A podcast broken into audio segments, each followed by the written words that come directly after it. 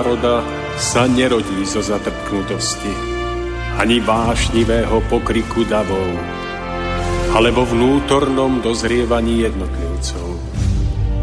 Len ono dokáže vydať plod múdrosti a trvalej slobody, premáhajúcej tyraniu spoločenských systémov nad všetkými pôžitkami tiel, nad nespútanými rozkošami sveta skvie sa drahokam ľudskej dôstojnosti. Drahokam čistého srdca. Úcta, láska, pokora, odvaha sú cestou k cieľu, ktorý hľadáme stojac pred následkami svojich skutkov, kto obstojí.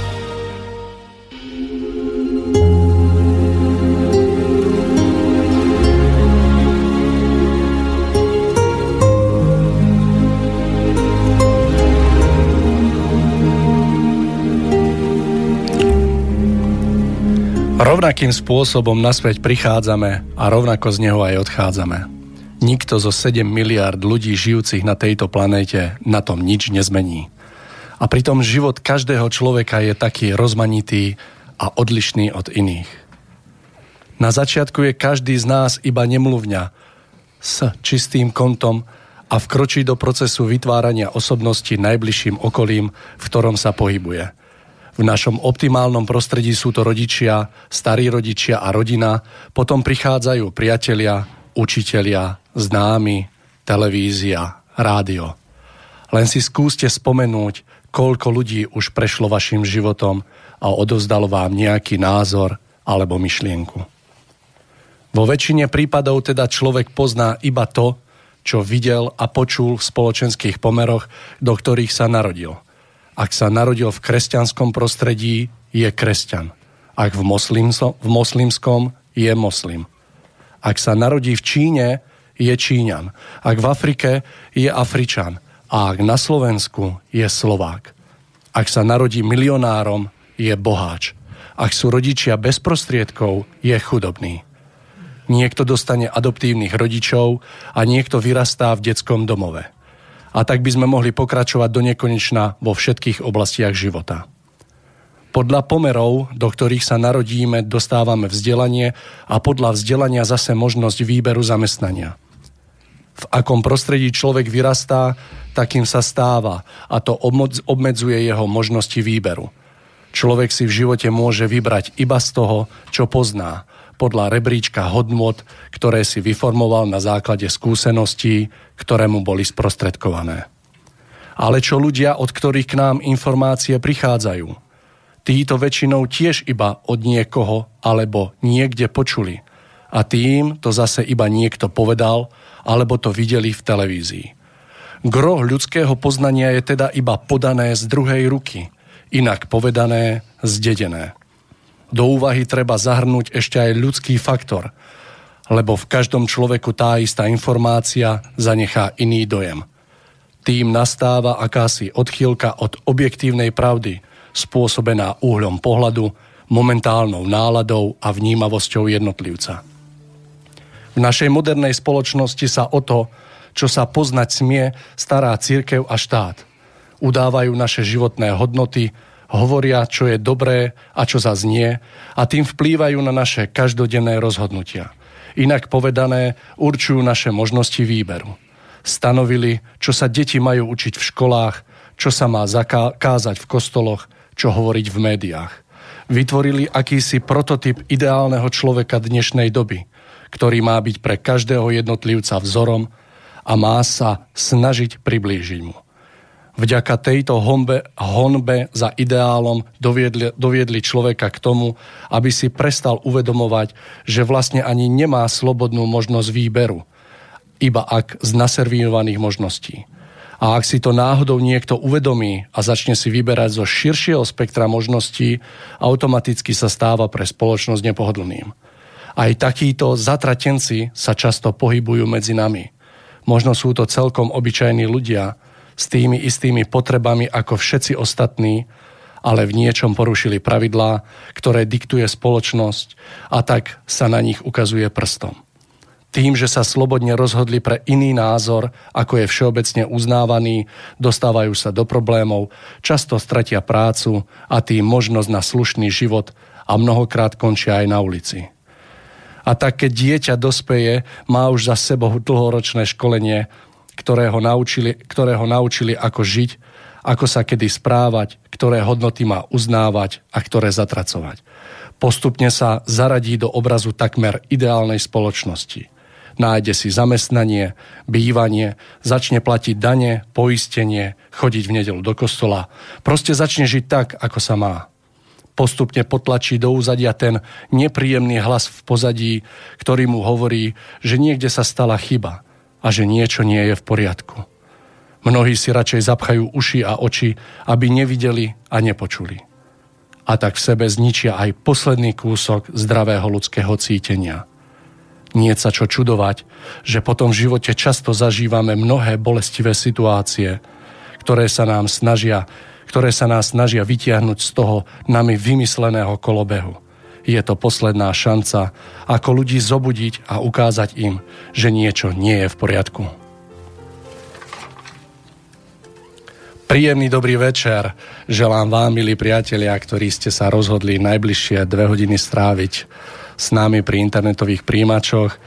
A srdečne pozdravujem aj vás, milí poslucháči, ktorú, ktorí si našu reláciu budete počúvať z archívu. Nachádzame sa v úvode ďalšej časti relácie Cesta v zostupu. Prvej v tomto roku, roku 2017 a ešte predtým, ako začneme, mi prosím dovolte, aby som tak ako všetkým poslucháčom relácie Cesta v zostupu, tak aj všetkým nadšencom a fanúšikom Rádia Slobodný vysielač tak ako všetkým Slovákom a ľuďom na tejto zemi zaželal do ďalších dní tohto roka hlavne veľmi veľa lásky, pretože tej, tej ako si chýba veľmi veľa síl a veľmi veľa aj radosti zo samého života. A verím, že potom budeme všetci šťastní a založíme mier. Ešte predtým, ako sa pustíme do dnešného rozprávania, mi tiež dovolte, aby som vám pripomenul naše telefónne číslo, na, do, na ktorom sa môžete k nám dovolať a zapojiť sa do dnešnej diskusie. Budeme veľmi radi, ak tak urobíte. Číslo je 048 381 0101. Prípade môžete svoj dotaz, otázku alebo konštatovanie smerovať aj mailom na adrese studiozavinaslobodnyvysielač.sk dnes sa budeme spolu s Tomášom Lajmonom, ktorý tu sedí vedľa mňa, ktorého srdečne zdravím a ktorému za chvíľku odozdám slovo, rozprávať na citlivú duchovne spoločenskú tému, ktorej názov je Interrupcia a jej hĺbšie duchovné súvislosti. Ja sa na to veľmi teším, pretože sa vám pokúsime v najbližších minútach odovzdať obraz, ktorý sa nám vytvára pri, pri takomto úkone, ktorý dneska je vykonávaný úplne bežne. A rozhodli sme sa práve pre túto tému, nakoľko, nakoľko sa domnievame, že tie hlbšie súvislosti ohľadom tohto úkonu nám, ľuďom, ako si chýbajú a potom to tak vykonávame, ako keby sa nič nedialo, no obávam sa, že sa naozaj veľmi veľa deje. Dovolte mi tiež pozdraviť aj Borisa Koronyho, ktorý je tu medzi nami za mixážnym pultom. Boris, dobrý, dobrý večer vám prajem všetkým tu prítomným a aj tým, ktorých nevidíme a verím, že ich je veľmi veľa. No a na záver tohto krásneho úvodu, ktorý som si pre vás pripravil, už len poviem, že reláciou vás bude sprevádzať Mário Kováčik. Takže sme v úvode, môžeme začať. Tomáš, dám vám slovo na úvod. Nech sa páči. Milé poslucháčky a poslucháči, a ja vám prajem nádherné, pokojné prežitie tohto večera. A po nádhernom Máriovom úvode by som krátučko pripomenul, prečo vlastne sme už viac ako mesiac neboli na tomto mieste v štúdiu, pretože mnohí poslucháči boli zvyknutí na to, že tu sedávame skoro každé dva týždne. Tak, milí poslucháči, e, v skutočnosti ide o to, že nám do toho nášho pravidelného rytmu relácií vstúpili Vianočné sviatky a spolu s nimi chrípka, ktorá navštívila Oravu a mnohé iné časti Slovenska a ktorá zasiahla aj našu rodinu a mali sme toho vlastne viac. A zároveň potom, keď sa nám umožnil nejaký ďalší termín, tak sa nám nepodarilo dať sa s Máriom dokopy, pretože každý mal ešte aj nejaké iné rodinné povinnosti a, a tak ďalej. Takže ten dôvod, dôvod bol viac menej takého súkromného charakteru, ale cez to všetko nám veľmi chýbalo to, že sme s vami nemohli byť v takomto kontakte. A tak verím, že to pochopíte a budeme môcť opäť nadpojiť na naše relácie a že ten kolobeh našej, nášho vzťahu vzájomného sa opäť nádherne rozbehne. Takže z tohoto dôvodu a zároveň e, sme radi, že sme sa mohli možno o to viacej povenovať tým veciam, ktoré sme v priebehu roka možno trošku zanedbávali, ktoré boli niekde v úzadí, či už to boli pracovné povinnosti. Ja som mohol dosť veľa vyrezávať, trošičku pocvičiť na hudobnom nástroji, ktorý ma veľmi baví, venovať sa rodine. Takže využili sme tú zimu aj na takúto možno príjemnú, ale nečakanú zmenu. Takže Mário, toľko z mojej strany. No a teraz k samotnej téme, že ideme rozoberať citlivé duchovno-spoločenské témy. A ja som si ešte predvčerom kládol otázku, že akou témou by sme otvorili našu reláciu v tomto roku. Že čo by mohlo byť také najzaujímavejšie a zároveň aj užitočné pre nás a pre našich poslucháčov. Tak mi prišiel vnútorný obraz zaoberať sa týmito citlivými duchovno-spoločenskými témami a že v rámci tohto bloku relácií by sme sa mohli zaoberať otázkou interrupcie. Neskôr by sme mohli prebrať otázku narodenia sa postihnutých detí, či už duševne alebo telesne. Mohli by sme si na túto problematiku viacej posvietiť. A mohli by sme tiež preberať aj otázku eutanázie, možno že ďalších citlivých tém. A keď mi prišiel tento nápad, že poďme začať týmto, tak som pocítil veľkú radosť. A vždy, keď pocítim veľkú radosť po nejakom rozhodnutí, tak, tak sa zvyčajne ukáže ako, ako opodstatnené. Takže Mario, interrupcia z pohľadu hĺbších súvislostí. Skôr než začnem rozoberať túto tému podrobnejšie, tak by som hlavne mamičkám a ženám a dievčatám, ktoré nás počúvajú,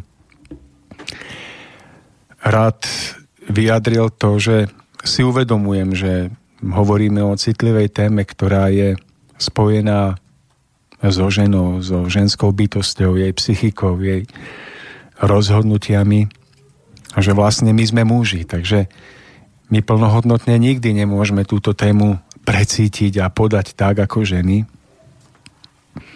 A preto si uvedomujem, že možno táto relácia bude mať svoje pokračovanie, kde kde by sme mohli pozvať aj ženský protipol. Cez to všetko verím, že napriek tomuto obmedzeniu budeme môcť k tejto téme našim poslucháčom spro- sprostredkovať niekoľko užitočných informácií a poznatkov na ďalšie uvažovanie a skúmanie a že v tomto zmysle môžeme splniť svoju čiastočnú úlohu pri objasňovaní témy interrupcie. Mario, ja si dovolím opäť takú nepríjemnú otázku na úvod, pretože e, nechcem, aby táto relácia pôsobila ako dialog jedného muža alebo one-man show, tak e, bol by som veľmi rád, keby sme mohli počas tejto relácie spoločne komunikovať a keby nám aj naši poslucháči volali, pretože e, je vyčerpávajúce viesť reláciu ako jeden ničím nerušený monolog. Takže Mario, skúste vy ako vy vnímate pojem interrupcia, aké obrazy vo vás vyvoláva a možno, že aké prežitia z minulosti máte v súvislosti s touto témou. Takže Tomáš, ja som za, som za to, aby naozaj sme to viedli v takomto dialogu a budem veľmi rád, pokiaľ sa do našej relácie zapoja aj poslucháči s nejakou otázkou, prípadne nejakým názorom. Bude to určite veľkým obohatením a samozrejme takým spestrením a rozšírením našej diskusie. Ako sa konkrétne na to ja pozerám, tak eh, Momentálne, momentálne vnímam túto otázku v spoločnosti ako, ako niečo, čo, čo sa vníma veľmi povrchne a chýba ako keby poznanie takých hĺbších súvislostí, o ktorých sa budeme tu snažiť rozprávať, preto aby sa človek vedel, vedel vôbec správne rozhodnúť, či áno alebo nie.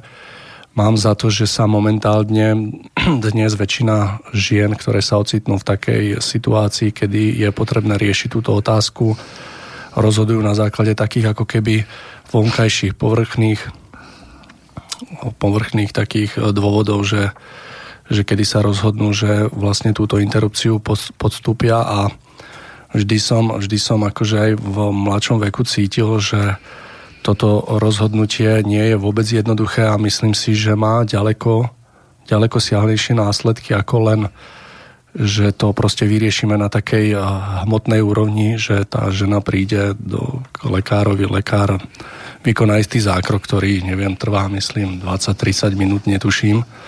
A že jednoducho dneska viem, že, že dokonca z tej nemocnice žena ešte za pár hodín odíde preč a že ako keby daná vec je uzavretá. Domnievam sa, že to tak celkom nebude.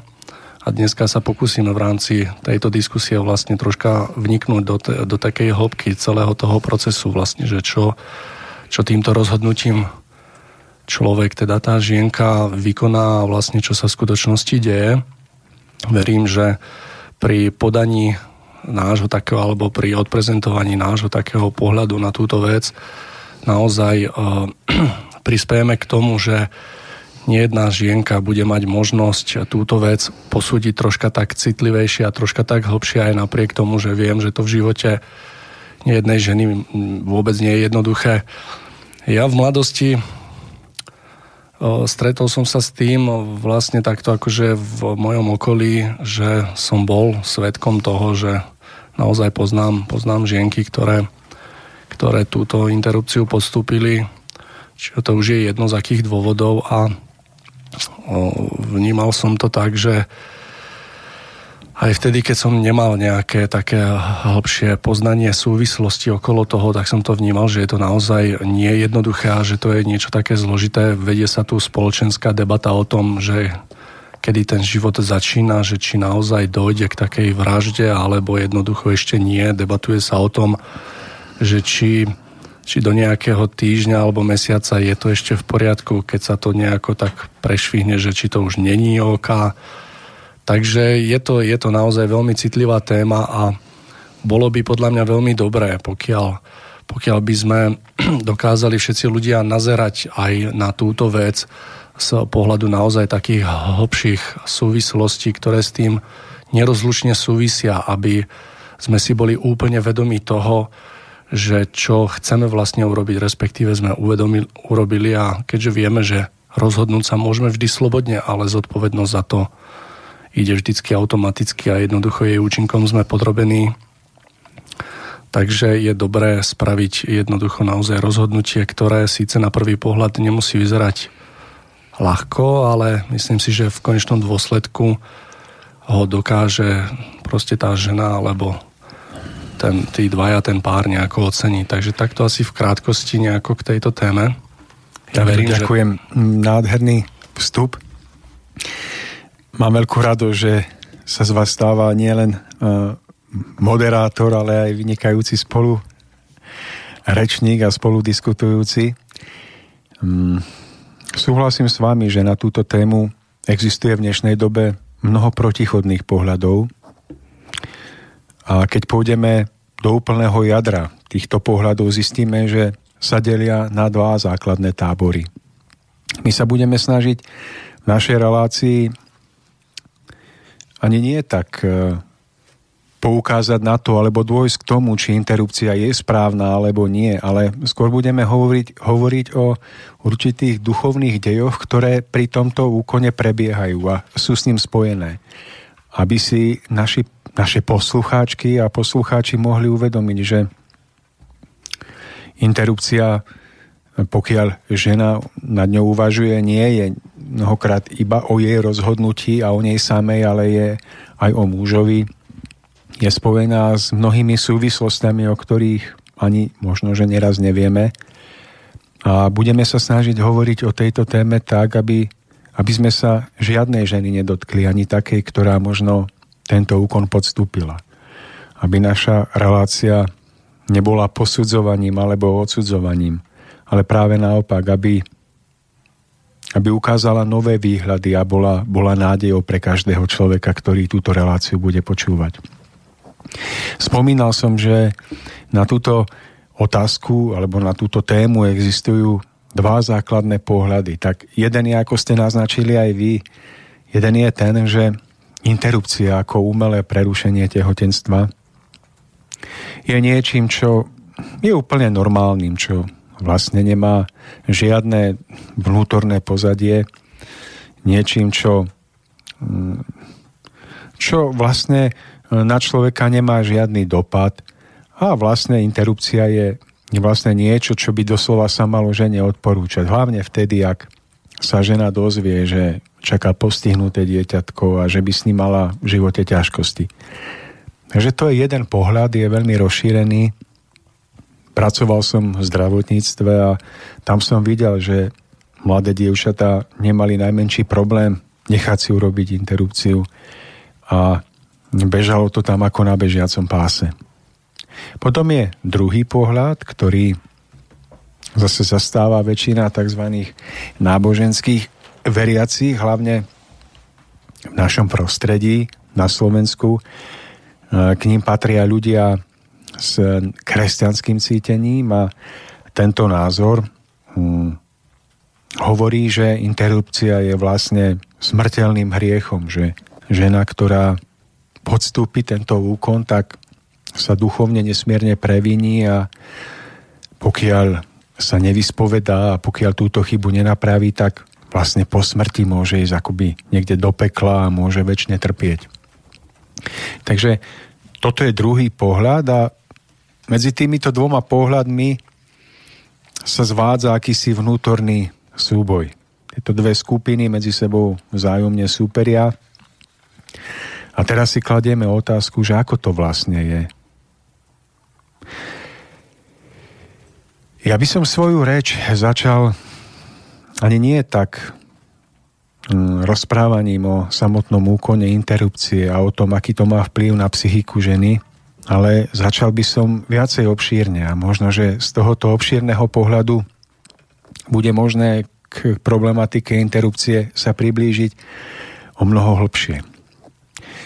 Mario, spomínate si na predchádzajúce relácie, keď sme hovorili, že človek nevzniká v okamihu počatia fyzického tela. Vraveli sme o tom, že človek je duchovná, duševná bytosť, ktorá v podstate existuje ešte predtým, než sa zrodí vo svojom fyzickom tele.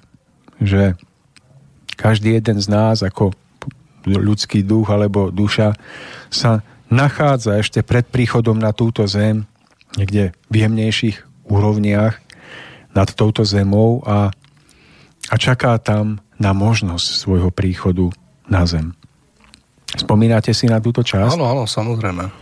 Tam sme vraveli o tom, že človek nežije na zemi len jedenkrát. Vraveli sme o tom, že človek, ktorý prežije svoj život, tak po odchode z tejto zeme neprestáva existovať. Že po odchode z tejto zeme odchádza do jemnejších úrovní tzv.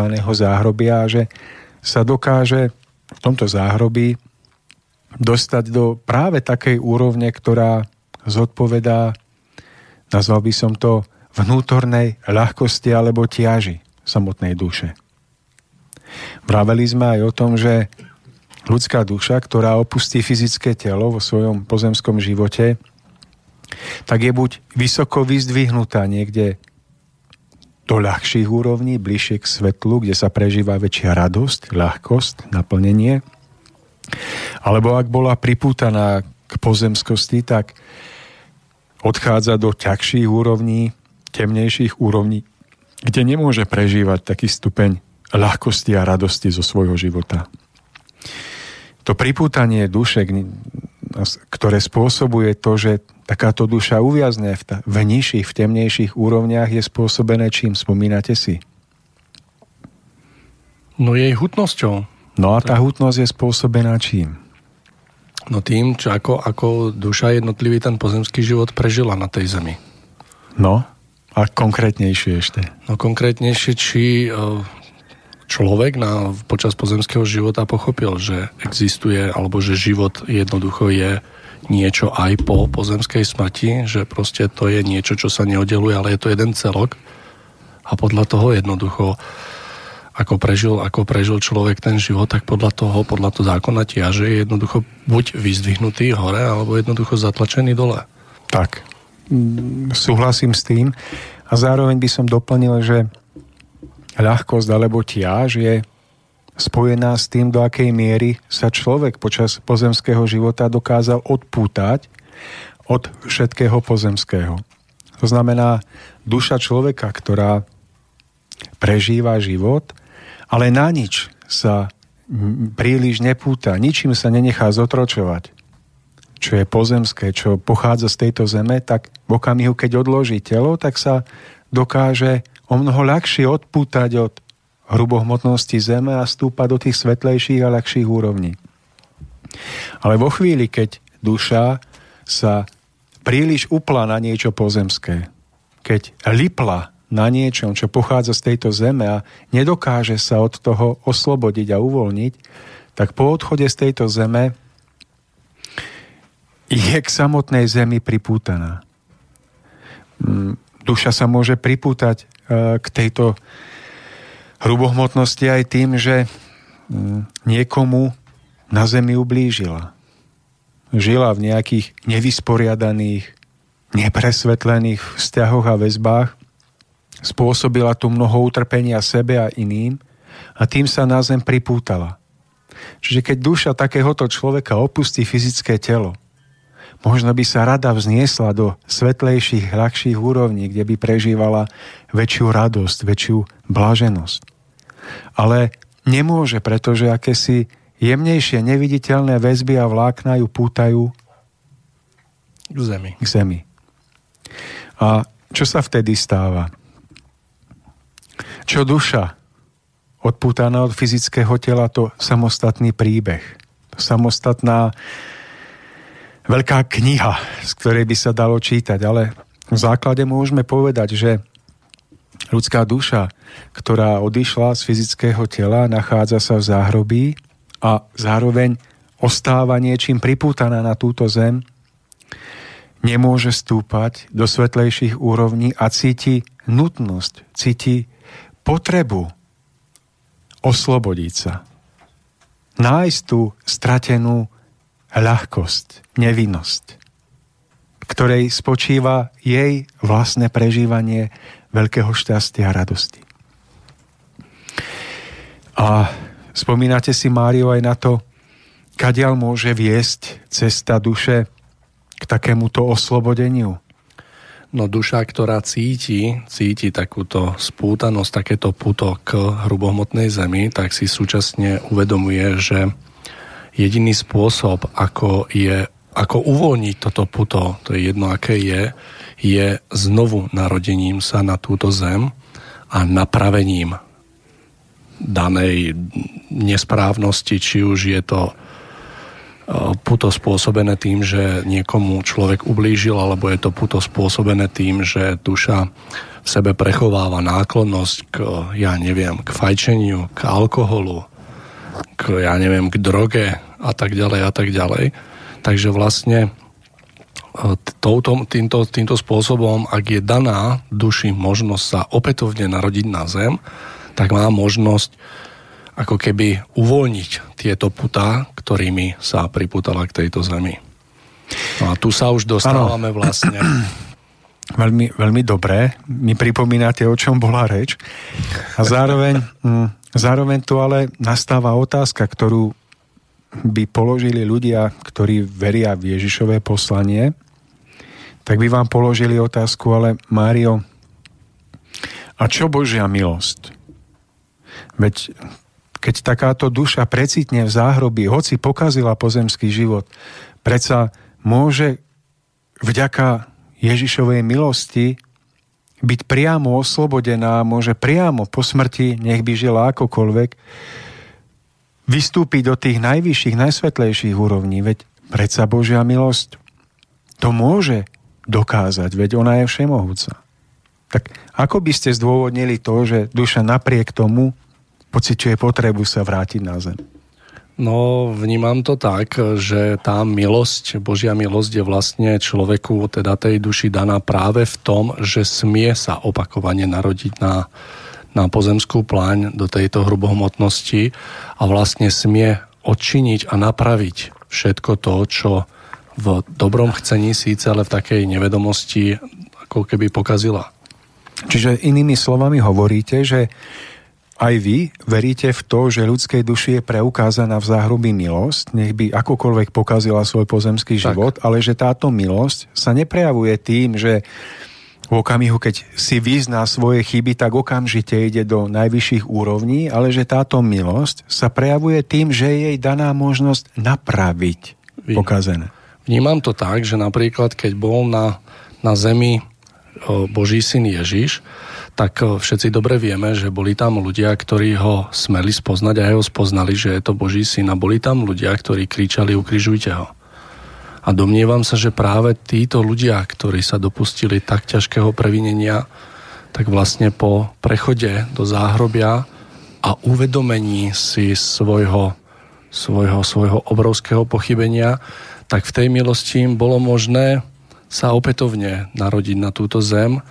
A domnievam sa, že práve títo ľudskí duchovia sa opätovne narodili do doby, kedy na Zemi prebiehala druhá svetová vojna a práve v tom prežití, kedy smeli na sebe prežiť všetko to utrpenie a tú bolesť, tú zlobu a ten pocit z tej, z tej proste smrti a všetko s tým, tak práve v tomto jednoducho im bolo dané sa omilostiť a napraviť pochybenie, ktorého sa niekedy v minulosti v pozemskom živote dopustili práve za čias, keď bol Ježiš na zemi?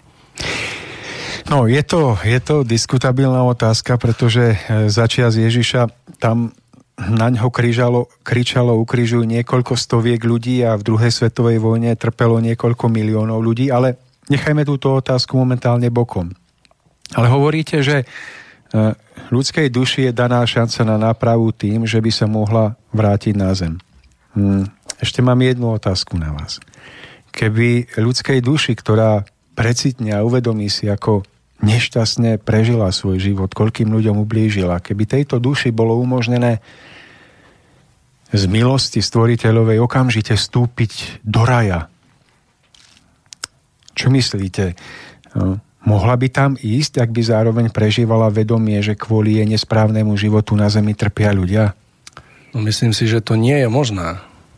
Jednoducho je naozaj nevyhnutné túto chybu napraviť a stať sa proste v tej láske ďaleko dokonalejším a až po tejto náprave a uvedomení si svojich pochybností sa dá vystúpať proste vyššie, nakoľko zákon rovnorodosti je akoby zárukou toho, že do vyšších úrovní sa nemôže dostať žiadna duša, ktorá nie je svetlá rovnaká, pretože obávam sa, alebo sa domnievam, že ten, ten proste tú svetlosť, ktorá sa nachádza v tých vyšších úrovniach, by tá duša, ktorá je taká hutnejšia, ani nemohla vydržať.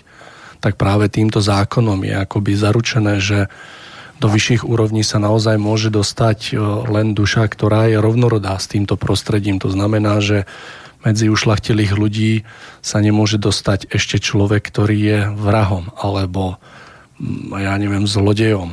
Že touto a asi tak nejako to vnímam. Áno, súhlasím.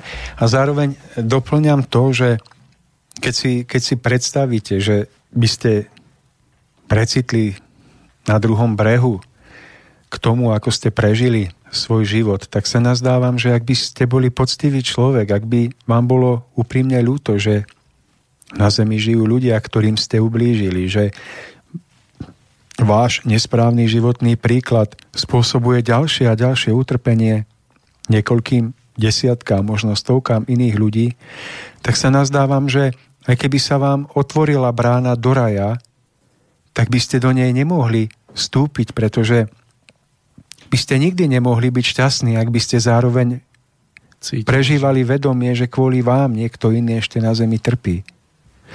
A tým chcem povedať, že nech by bola veľkosť stvoriteľovej lásky a milosti akokoľvek veľká, tak to, že ľudská duša, ktorá neprežila dobre svoj život, túži sa vrátiť na zem, je vlastne jej veľkým prianím. Pretože, opakujem, ona by nikdy nemohla prežívať v raji šťastie, nech by jej akokoľvek bolo odpustené, ak by v jej vnútri, v jej vedomí stále žilo poznanie, že kvôli jej nesprávne prežitému životu niekto na zemi trpí. Čiže inými slovami môžeme povedať, že to, že ľudská duša túži zo záhrobných úrovní vrátiť sa na zem a pokračovať, nie je prejavom toho, že by stvoriteľ nebol v našom ponímaní dosť milostivý. Že by to bol pre ňu trest. Ale je to skôr milostivé naplnenie jej túžby smieť dôjsť k vnútornému vyrovnaniu, vnútornému šťastiu napravením všetkého pokazeného. Prejavením najvyššej možnej snahy po nápravu všetkého pokazeného. Ja neviem, či človek môže niekedy úplne napraviť všetko, čo pokazil. Ale jedno môže urobiť s istotou. Môže urobiť všetko, čo je v jeho silách pre nápravu. A tak sa nazdávam, že opätovný návrat, príchod ľudskej duše na zem je naplnením jej túžby, po nájdení mieru a pokoja. Takže Mário, vlastne sme sokratovským dialogom a takým našim vzájomným hľadaním odpovedí došli k tomu, že my ľudské duše, keď opúšťame pozemské telo, sa nachádzame v záhrobí, že, že z tohto hľadiska, kde sa nachádza vlastne očistec? Pretože mnoho ľudí vám povie, no páni, vy hovoríte síce pekné veci, ale zabúdate na to, že my vieme o tom, že existuje očistec. A tam sa duša očistí a už potom ide rovno do raja. Tak kde sa nachádza očistec? Ak sa na vec budeme pozerať aj z nášho uhla pohľadu. No ak sa logicky na to pozeráme, tak práve to, proste tá duša sa dostáva do, do záhrobia, kde s uvedomením si istých pochybením precitá precitá a vlastne s týmto precitnutím vzniká túžba napraviť pokazené a tá túžba vlastne smeruje opäť k zemi. Takže ten očistec by, očistec by logicky mal byť na tej pozemskej pláni. Áno, to je práve veľmi zaujímavý postreh, pretože mm, keď sa na túto tému, o tejto téme rozprávam s ľuďmi, ktorí majú to tradičné kresťanské e, poznanie o živote po smrti, tak mi hovoria, ale čo vy tu hovoríte o opätovných príchodoch? Vedie tu očistec a v očistci duša dokoná svoje očistenie a môže sa navrátiť do nebeského domova, ktorý nám bol zaslúbený. Lenže, lenže ani, ani ja nemám nič proti tomu, že existuje očistec. Ale ak si uvedomíme, že ľudská duša niečo znečistí, zašpiní na zemi, no tak to musí na zemi aj očistiť. Ten ja keď neumiem dlášku v svojom dome, kde som si ju zašpinil, tak mi nič nepomôže, keď ju umyjem u suseda. Ja si ju musím umyť vo svojom dome. A preto sa ľudská duša musí vrátiť do svojho domu, to znamená na to miesto, kde zašpinila. Tam to môže očistiť.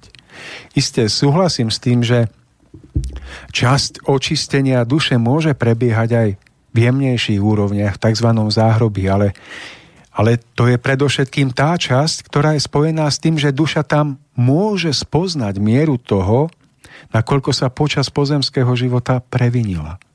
Kde všade mohla a neurobila dosť preto, aby podporila princíp života harmónie. Áno, tam v záhrobi môže spoznať.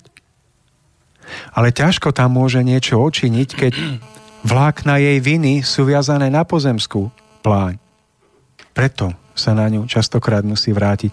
Milí priatelia, e, niekto už veľmi horlivo telefonujete, ale ak vám zdvihneme, tak rozbijeme základnú myšlienku tejto témy a, a pokazíme reláciu. Takže nehnevajte sa, ale ešte chvíľku počkajte. Dáme si, dáme si ešte potom takú malú pe- pauzu, ktorú vyplníme pesničkou a po tej sa môžeme vrátiť k telefonátu, ale ešte Ja si myslím, že je potrebné no, samozrejme dokončí, základný obraz, dokončíme. pretože potom nebude o čom diskutovať. Takže poprosím zatiaľ ešte chvíľočku vydržte. Ďakujeme, Ďakujeme pekne. Verím, že sme to povedali dosť citlivo a že sme poslucháča neodradili. Takže, Mário, hovoríme o tom, že aj v záhroby môže ľudská duša mnohé precítiť a pochopiť. My sme vraveli, že duša každého jedného z nás odchádza do úrovne, ktorá zodpoveda našej vnútornej ľahkosti. A je pochopiteľné a logické, že v tejto úrovni sa nachádzajú všetci, ktorí majú rovnakú duševnú ľahkosť alebo tiaž. Inými slovami môžeme povedať, že ľudská duša sa v záhrobi nachádza medzi akými?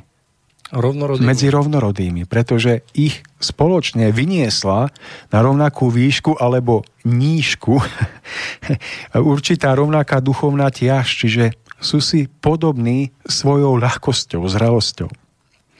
Preto ak ľudská duša, ktorá žila nádherným, svetlým životom, prichádza do miest, kde sú aj ostatní naladení na vyššie záchvevy, harmónie, lásky, tak takáto duša tam prežíva veľkú radosť a naplnenie.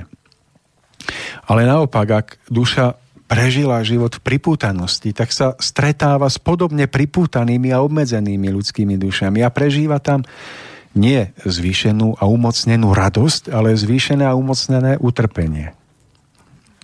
A vlastne v tomto stave, v prežívaní utrpenia a bolesti, môže len ťažko niečo odčiniť. Môže len precitnúť. Môže precitnúť, ale očinenie bude opäť viazané na miesto, kde došlo k pochybeniu. Čiže bude opäť priťahovaná na pozemskú pláň. A to, aby sa mohla ľudská duša zrodiť práve do podmienok, ktoré spravodlivosti a láske zodpovedajú potrebám jej vývoja, ktoré spravodlivosti a láske jej budú umožňovať narodiť sa do podmienok, ktoré budú najlepšie pripravené pre jej ďalší rozvoj, tak takémuto narodeniu vždy predchádza veľká doba neviditeľných, jemných i priamo fyzických hrubohmotných príprav. Na týchto prípravách sa podielajú celé zástupy neviditeľných bytostí a pomocníkov duchovného, bytostného druhu, ktorí sa starajú o to, aby ľudská duša prišla práve do takých podmienok, ktoré si najviac zaslúži. To znamená, pre túto dušu sú pripravované podmienky, ktoré budú spravodlivosti zodpovedať tomu, v akom vnútornom stave sa nachádza. Nezriedka sa stáva, že ľudská duša sa narodí do veľmi ťažkých, zložitých podmienok. Nám sa to navonok zdá byť ako niečo nespravodlivé, ako mm, niečo náhodné, ale v skutočnosti sa narodí práve do takých podmienok, ktoré, hoď by boli ťažké, najviac táto duša potrebuje preto, aby mohla správne precitnúť k spoznaniu pravého zmyslu jej bytia. Nie len na zemi, ale v celom stvorení. Sú to podmienky, hoď by boli ťažké, ktoré najviac odpovedajú potrebám jej vnútorného citového vývoja. Sú to podmienky, kedy možno v chudobe, v bolesti má táto duša skutočne spoznať, prečo prichádza na zem. Možno naopak sú to podmienky, kedy v radosti a v dostatku má precitnúť poznaní hojnosti veľkého stvorenia, lásky stvoriteľovej. Každá duša to má inak, ale každá prichádza do podmienok, ktoré sú jej dopredu. Starostlivo pripravované preto, aby mohla prísť práve do podmienok, ktoré najviac potrebuje.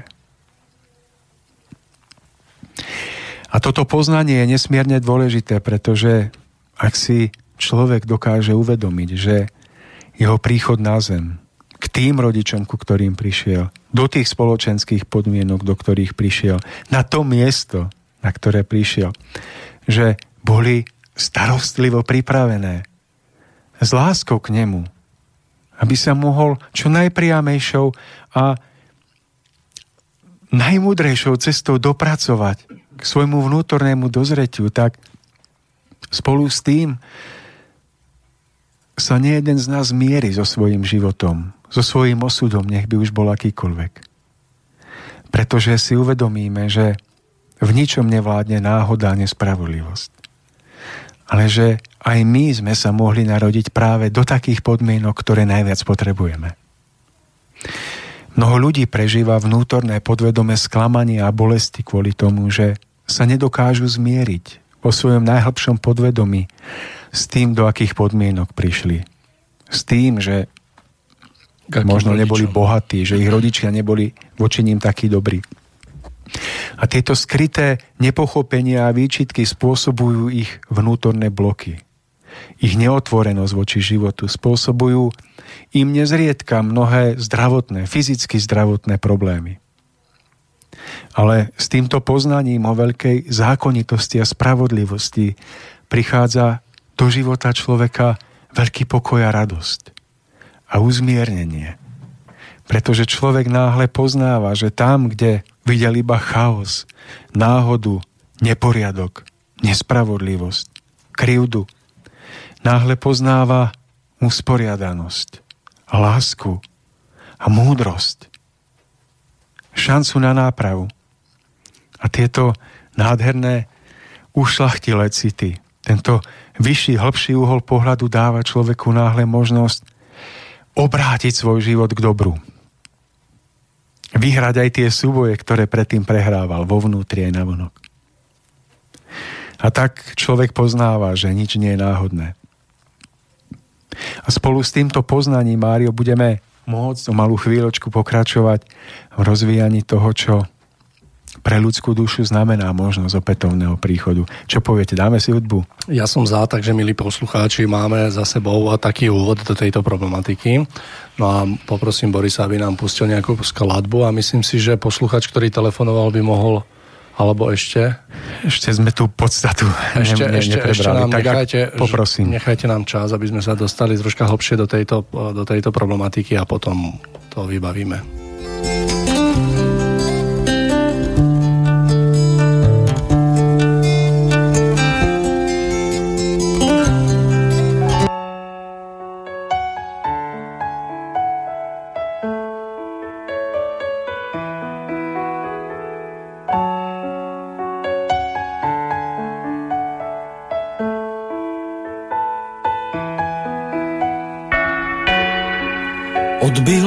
Ďalšia z mojich chvíľ.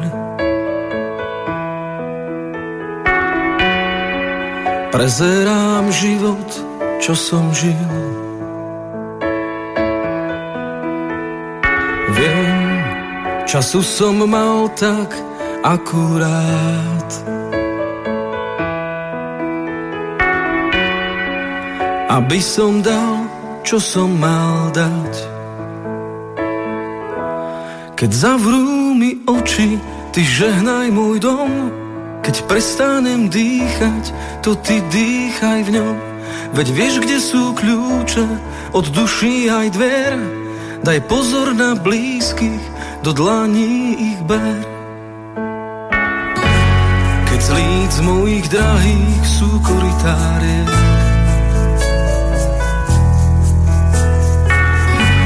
na zmoknuté duše ty vymyslí liek.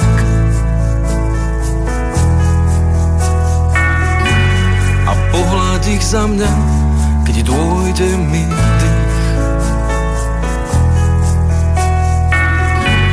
Ja ostanem v tebe, ty ostávaj v nich. Keď zavrú mi oči, ty žehnaj môj dom, keď prestanem dýchať, to ty dýchaj dom.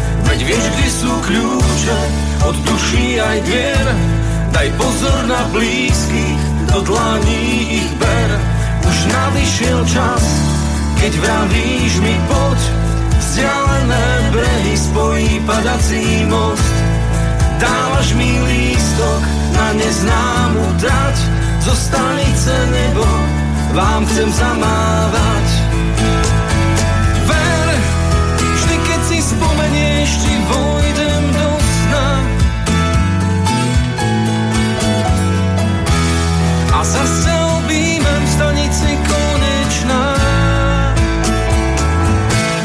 Keď zavrú mi oči, vyžehnaj môj dom. Keď prestanem dýchať, to ty dýchaj v ňom.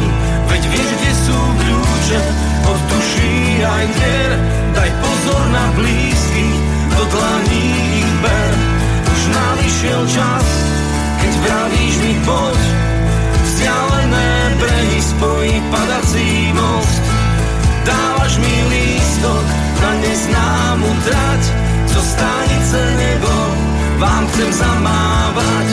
Keď z líc mojich drahých sú koridáriek Na zmoknuté duše ty vymyslí liek. A pohľad ich za mňa,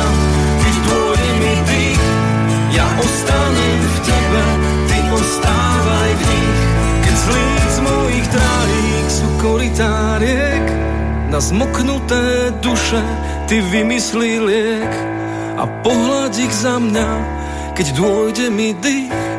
Ja ostanem v tebe, ty ostávaj v nich.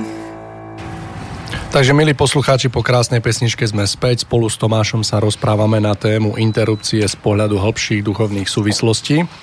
Ešte predtým, ako budeme pokračovať, eh, by som eh, veľmi rád poprosil poslucháčov, aby nás nechali ešte chvíľku rozprávať, aby sme úplne rozvinuli ten základný obraz vlastne o tom, o čom vlastne dnes rozprávame. A potom hneď, ako, ako to bude troška možné, tak ja by som vás vyzval na to, že tí, ktorí chcete sem zavolať, tak aby ste tak urobili. Budeme v tom ďalej pokračovať. My sme sa dostali až vlastne v tom celkovom dianí až do momentu, kedy duša smie prísť na túto zem, čo tomu predchádza, aké veľké a hlavne to neviditeľné dianie je za tým. Budeme pokračovať, takže Tomáš, dozdávam vám zase slovo.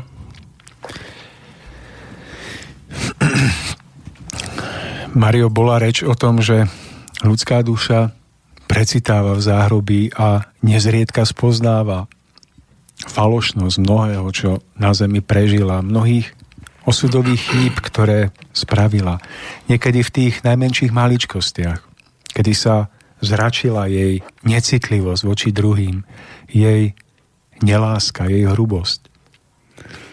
A v duši, ktorá takto smie precitnúť, splanie mocná túžba priblížiť sa k svetlu, ktoré v diaľke vyciťuje, ku ktorému sa túži dostať.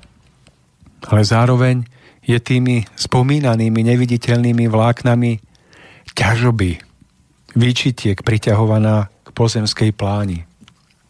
Cíti, že aby, aby sa mohla pozemsky zrodiť do nového tela, tak musí prebehnúť veľká príprava, ktorá je veľkým umeleckým dielom života, že nemôže prísť do nepripravených podmienok. Tak v nejednej z týchto duší vzplanie mohutná, silná túžba, potom aby sa aj jej usporiadali všetky možnosti, všetky podmienky pre jej príchod. Keby ste sa vcítili do toho, čo takáto duša prežíva, tak jej veľké vnútorné napätie, ktoré nedokáže ničím uhasiť ani upokojiť, ju ešte viacej privádza k túžbe všetko napraviť. A tak táto duša, prežívajúca v záhrobi svoje napätie, zo seba vydá veľkú prozbu o to, aby bola omilostená, aby mohla všetko napraviť. V tú chvíľu sa dávajú do pohybu mnohé neviditeľné pomoci, ktoré jej začnú pripravovať možnosti pre pozemské zrodenie. Táto duša si v tomto stave vôbec nekladie podmienky takého druhu, ako to prežívame tu na Zemi. Aby mala nádherné, krásne telo, aby mohla prísť do najbohatších, najluxusnejších podmienok, pretože ona prežíva len jedno jediné, čo najviac hýbe celým jej vnútrom. A to je túžba po očinení všetkých chýb.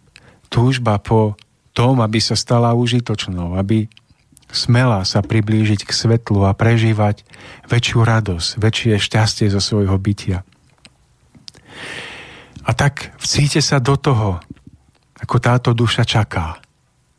Ako veľmi túžobne čaká v najťažších podmienkach temného, nehostinného záhrobia na to, aby sa mohla pozemsky zrodiť. Aby mohla pokračovať vo vývoji, aby sa mohla priblížiť k svojmu vnútornému uľahčeniu, presvetleniu, naplneniu. Mario, viete sa vcítiť do toho, ako sa asi cítite vy, keď čakáte na autobus, keď je zima, chlad a ten autobus, ktorý by mal ísť, nechodí?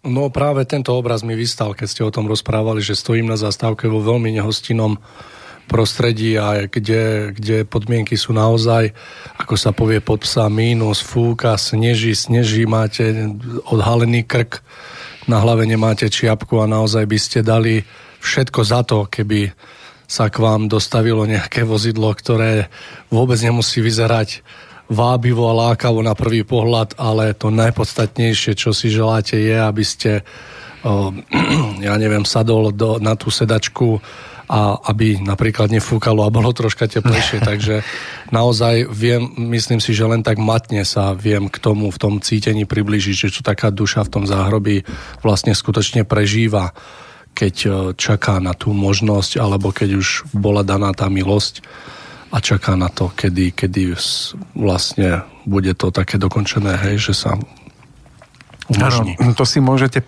predstaviť veľmi na pozemskom zníženom príklade, kedy skutočne čakáte v podvečer niekde za všetkými možnými horami a dolami, kde sa cítite byť opustení na ten autobus, na to auto, ktoré túžite, aby po vás prišlo a odviedlo vás niekam, kde túžite byť a ono nechodí. A nechodí. A vy prežívate vnútorne úzko za strach, či snáď ešte niekedy príde. A teraz precíťte ten moment, keď sa spoza zátačky, keď to už možno najmenej čakáte, vynorí to auto alebo ten pomyselný autobus. A tak ako sa približuje, tak vy vidíte na prednom skle nápis mestečka alebo dedinky, kde túžite kde ísť. túžite ísť.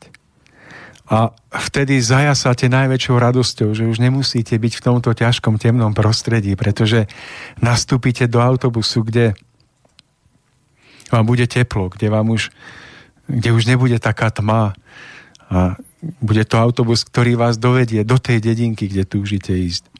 Precíťte ten moment. Podobne, ale ešte o mnoho silnejšie a intenzívnejšie to môže prežívať duša v záhrobi, ktorá precitla k poznaniu toho, že svoj predchádzajúci pozemský život neprežila správne. Duša, ktorá cíti, že tam v záhrobi prežíva chlad, prežíva drsnosť, temnotu, celkom zaslúženie a oprávnenie. Duša, ktorá zároveň túži potom, aby smela mnohé napraviť. Cíti sa podobne ako my, keď čakáme niekde na autobus a veľmi si želáme, aby prišiel a aby na prednom skle bol nápis mestečka alebo dedinky, do ktorej sa túžime dostať. A teraz sa cíte do toho, ako táto duša čaká. A ten autobus skutočne prichádza.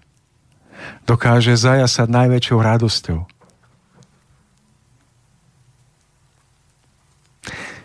Prenesenom obraze môžeme povedať, že tým autobusom, ktorý prichádza po nás, tam na to opustené miesto je akoby pozvánka pre dušu čakajúcu záhroby, aby sa smela prísť zrodiť do pozemského tela. Tá možnosť prísť do pozemského tela je pre ňu akoby naskočením do toho autobusu, ktorý jej ponúka ďalšiu možnosť prežívania, ďalšiu možnosť vývoja. A keď príde tento signál, keď príde impuls pozývajúci ju k zemi, tak táto duša prežije veľké vnútorné obláženie a radosť. A okamžite pritakáva životu. okamžite s najväčšou radosťou sa chopí tejto šance a nechá sa priťahovať bližšie k zemi, k tomu tielku, teličku, ktoré sa vyvíja v niektorej z pozemských žien a ktoré všetkými nitkami osudu bolo pripravované preto, aby práve táto duša mohla takéto ľudské telíčko osídliť, mohla sa doň inkarnovať alebo vteliť, vložiť, aby ho mohla počas ďalšieho pozemského života používať pre svoj vývoj.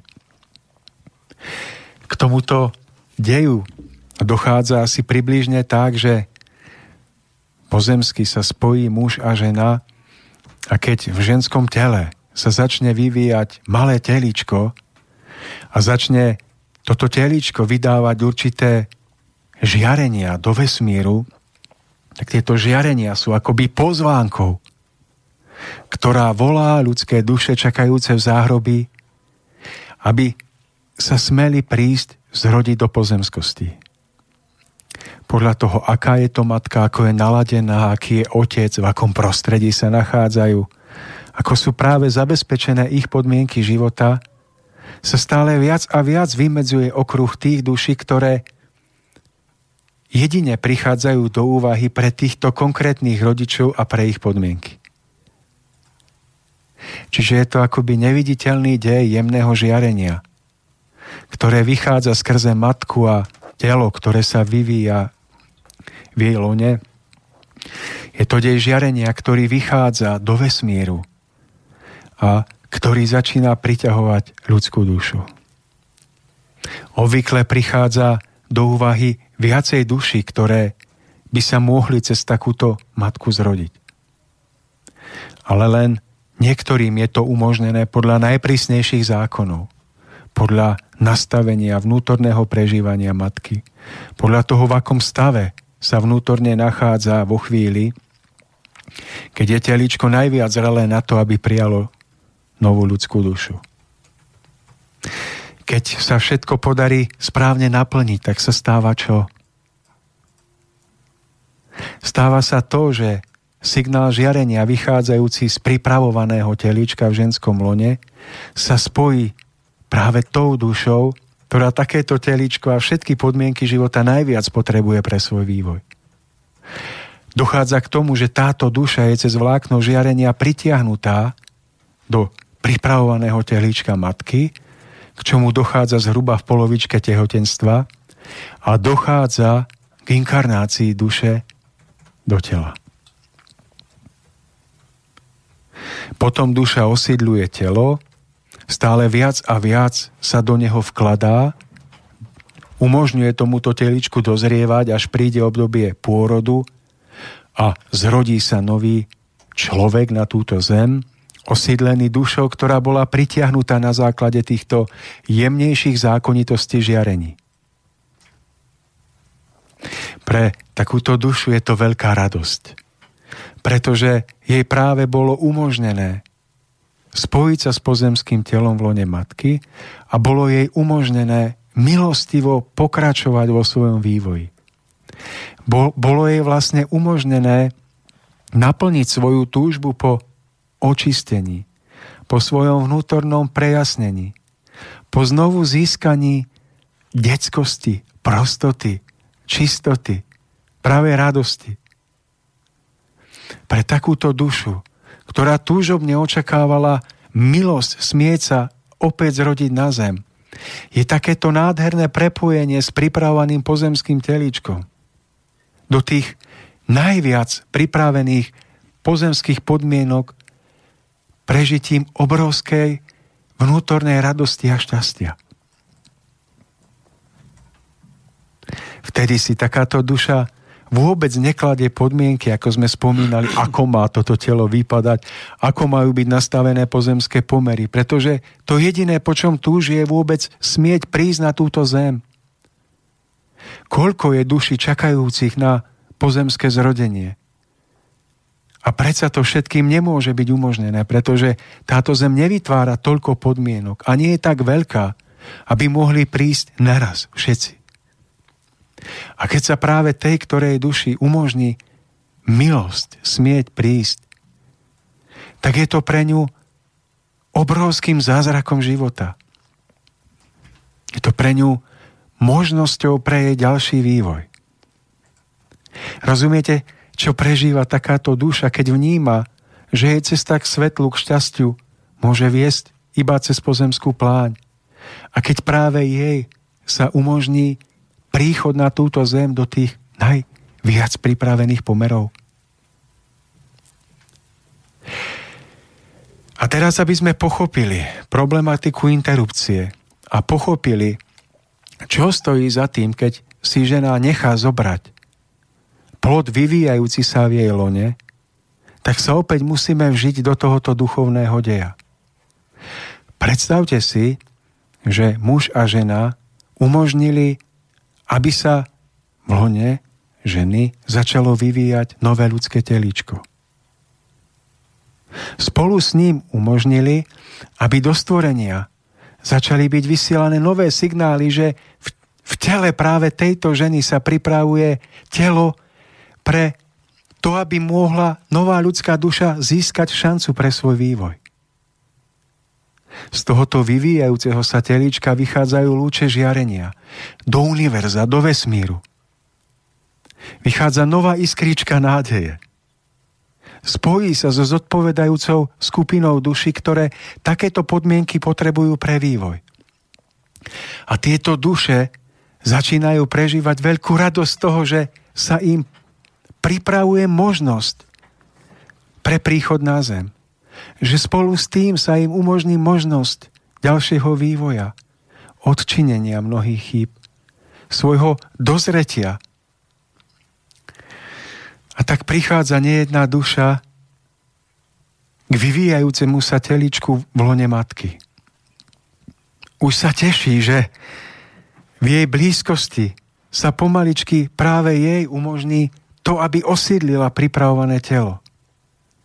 Je naplnená radosťou a očakávaním. Precíte tú radosť čo prežíva duša, keď bola takto zavolaná po vláknách žiarenia vyvíjajúceho sa malého telička. Je to ako ten autobus, Mário, čo sme spomínali, že už ho nečakáte a on prichádza a práve tam je napísané, že on ide do tej dedinky, kde vy túžite ísť. Ale čo sa stane vo chvíli, keď sa žena rozhodne, že takéto teličko nechá zabiť alebo usmrtiť? No v diálke autobusu zbadáme a tým, ako sa ku nám približuje, už prežívame veľkú radosť a zrazu zistíme, že... Čakáte, že príde ku vám, že šofer, ktorý tam sedí, stlačí brzdu, otvorí dvere do Korán, prežívate najväčšiu možnú radosť. Ale čo sa stane? Autobus sa priblíži, nezabrzdí ale nezabrzdí a odchádza ďalej. Vlak prichádza Viete, že smeruje do vytúženej stanice, kde vás niekto čaká, kde vás niekto príjme, kde vás bude milovať, kde sa vám umožní milostivo šanca preto, aby ste boli viacej šťastnejšou bytosťou. A ten vlak prichádza a v okamihu, keď prichádza, nezastavuje, ale ide ďalej. A v tom okamihu prežívate obrovské sklamanie, obrovský smútok, že tá milosť pre váš príchod už bola tak blízko a keď bola najbližšie, tak ste museli precitnúť, aké to je, keď ju stratíte. Príchodom tohoto autobusu, ktorý nezastaví, príchodom tohoto vlaku, ktorý nezastaví, ale ide ďalej, je okamih, kedy žena pritiahne do blízkosti telíčka, ktoré sa vyvíja v jej lone, dušu, ktorá už sa teší, že sa zrodí, ale dušu, ktorá musí precitnúť v najväčšom sklamaní, keď zistí, že jej očakávania, že jej túžba po vývoji je zastavená rozhodnutí matky nechať si teličko zabiť. A ja teraz nechcem súdiť ženu. Nechcem sa vyjadrovať k tomu, či je interrupcia správna alebo nesprávna. Iba opisujem deje, ktoré prebiehajú v prípade mnohých ľudských duší. Nehovorím všetkých, pretože aj ten prípad o ľudskej duši čakajúcej na autobus je možno prípad iba určitej skupiny duši čakajúcej na zrodenie. Možno veľká skupina duši ani neprecitne k tomu, že na zemi žila nesprávne. Možno veľká skupina duši ani nepotrebuje návrat na zem.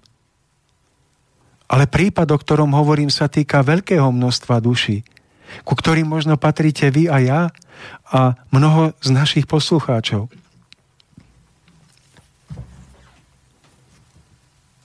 Čiže nebáme sa o tom, či interrupcia je zabitie alebo nezabitie.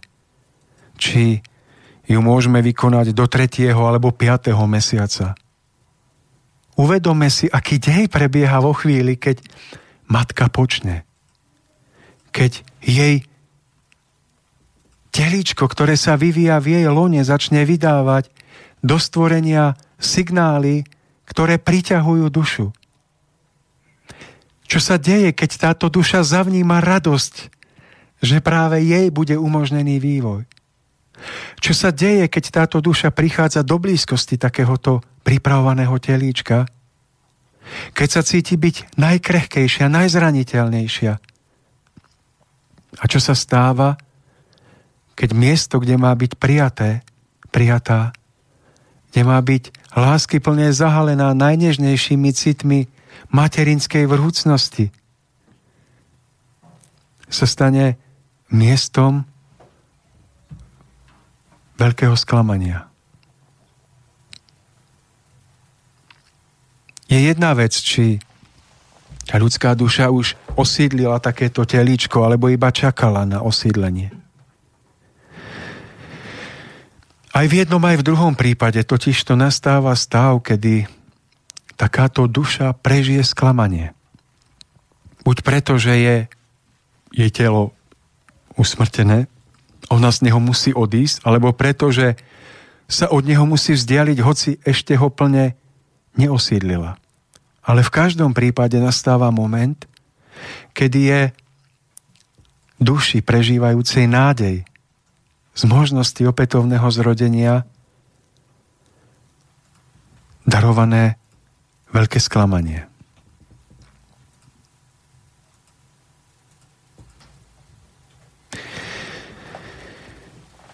To, že my o týchto dejoch nič nevieme, to, že sa na interrupciu pozeráme iba z vonkajšieho hľadiska, z pohľadu toho, do akého mesiaca môžeme, nemôžeme, je iba prejavom toho, že málo poznáme podstatu života, ktorý sa odvíja za hranicami nášho fyzického zraku. A práve preto, že nevnímame tieto deje, spôsobujeme utrpenie sebe a druhým. A Mario, aj vy, milí priatelia, poslucháčky a poslucháči, možno vy, ktorí, ktoré ste interrupciu prežili a dopustili. Nehovorím o tomto preto, aby som vás usvedčoval. Pretože verím, že mnohí z nás robíme chyby a nespravodlivo konáme iba preto, že nevidíme veci, ktoré sa odvíjajú za hranicami nášho zraku. Hovorím o tom preto, aby sme si uvedomili, že život je viac než to, čo vidíme. A že aj v prípade zrodenia sa ľudskej duše do pozemského tela, to nie je iba tak iba tak náhodou, iba tak nezákonite, nezmyselne, ale že aj tomuto zrodeniu sa duše do tela prebieha veľká vlna príprav, veľkých pomocí. Keď sa matka rozhodne, že dieťatko nepríjme, Isté môže to byť jej etapa v živote, ktorá pre ňu bude poučná, ktorá ju nakoniec ešte viacej zvrúcni, keď prežije ľútosť nad životom, ktorý mala chrániť a ktorý nechala zahubiť. Ale keď toto žena dopustí, tak veľké sklamanie prežíva nielen duša, ktorá sa mohla zrodiť do pozemského tela, ale aj všetci, ktorí sa podielali na veľkých prípravách. ktoré sú vždy spojené s príchodom duše na zem. Mnohí pomocníci už dopredu pripravujú to, aby sa duša pripravujúca sa na pozemské zrodenie mohla sa zrodiť do tých najlepších podmienok pre jej vývoj k tým najsprávnejším ľuďom. Pripravujú sa okolnosti, ktoré túto dušu v pozemskom tele majú postretnúť počas jej pozemského života opäť o 10, o 20, o 30 rokov. Tak ďaleko siahle sú prípravy duchovných pomocníkov, ktorí sa snažia pripravovať náš život ešte predtým, než prídeme na túto zem. Bez ohľadu na to, či o tom niečo vieme alebo nie – keď nastane moment, že žena sa rozhodne v strachu, pod vplyvom iných ľudí, možno pod vplyvom svojej necitlivosti, siahnuť na život, ktorý sa vyvíja v jej lone, tak dochádza k tomu, že nie len samotná ľudská duša, ktorá nemôže prísť na zem, ale ako hovorím, celé hierarchie celý reťazec pomocníkov pripravujúci tejto duše pozemské podmienky života prežíva veľké sklamanie. Čiže tu nehovoríme o zabití, o zabití niečoho hmotného. To je na tom všetkom to najmenej bolestivé. Hovoríme tu o zamedzení možnosti vývoja. Hovoríme tu o akomsi duševnom ubití nádeje. A to je na tom všetkom najdôležitejšie a najvážnejšie. A to má na tomto všetkom ten najväčší dopad na ďalší osud danej ženy, jej muža, ktorý ho ovplyvňoval, jej rodičov, ktorí ho ovplyvňovali. A potom aj na vývoj, ďalšie, ďalší vývoj duše, ktorá sa mohla narodiť. Pretože ona vo chvíli, keď je telíčko, ktoré bolo pripravované na narodenie, keď je toto telíčko zabité, tak vlákna žiarenia, ktoré ju k tomuto telíčku priťahovali, sú oslabené, až sa úplne rozpúšťajú. Takáto duša je opäť navrátená do miest, z ktorých prišla. Do miest akejsi duchovnej rovnorodosti. A tam musí opäť čakať na možnosť ďalšieho vývoja. To je ten moment, keď si uvedomíte, že po vás mal prísť ten vytúžený vlak. Vlak vašej nádeje, vášho života. On možno prišiel a možno aj zastal. Možno vám bolo umožnené nastúpiť do neho a chvíľku sa v ňom ohriať v nádeji, že vystúpite na tej očakávanej stanici, ale keď ten vlak zastal, tak ten, kto vás tam mal čakať, tam nečakal lavička na tejto stanici ostala prázdna. Ten jeden jediný, ktorý tam mal stáť a privítať vás, keď už nikto, tak aspoň ten jeden jediný, ktorý tam mal stáť, tam nestál. Vy ste prišli a otvorili dvere vlaku a videli ste, že lavička je prázdna. A tak ste sa museli vrátiť na to miesto, odkiaľ ste do tohoto vlaku nastúpili. Skúste si to precítiť. Skúste to vidieť v obraze. Keď vás niekto pozve na návštevu a povie vám, príďte, pošle vám vstupenku poštou, pošle vám uh, jízdenku, ako sa to povie po slovensky, uh, pošle vám cestovný lístok v obálke a povie vám, príďte. A vy si poviete, ja, konečne smiem prísť. Počkáte na ten vytúžený vlak, nasadnete do neho, veziete sa. Keď prídete do cieľovej stanice a vlak zastaví, Boris, ja už viem, akú piesen si zahráme. Dušan Grúň, Starý rodný dom. Hej? Áno. Musím nájsť, dajte mi ešte chvíľku času. Tak sa vcíte do toho, e, že vás niekto pozve a vy sa tešíte, prichádzate s malým batôžkom veci, pretože Nemáte nič, iba nádej. Čakáte, že tá, ktorá vám tú stupenku poslala, tam bude čakať. Keď nikto, aspoň ona jediná. Možno je to malá dedinka v ústraní. Tešíte sa na to prijatie. Vlak zastavuje. Rado sa stupňuje. Dvere sa otvárajú a lavička je prázdna. Kde si vtedy bola, ty? Žena, matka. Keď pocesný, ktorý, ktorého si zavolala, prišiel čakal ťa na lavičke svojho života. V najcitlivejšej chvíli bola si v práci, bola si na zábave,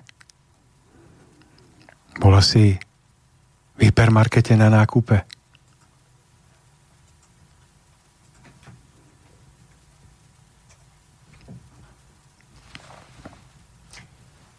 Máme, Boris?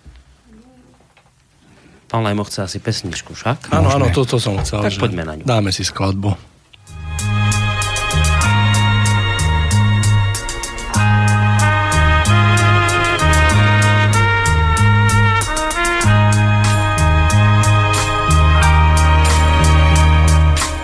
na večer tam u nás zastaví malý vlak a možno na mňa niekto na stanici čaká. Yeah.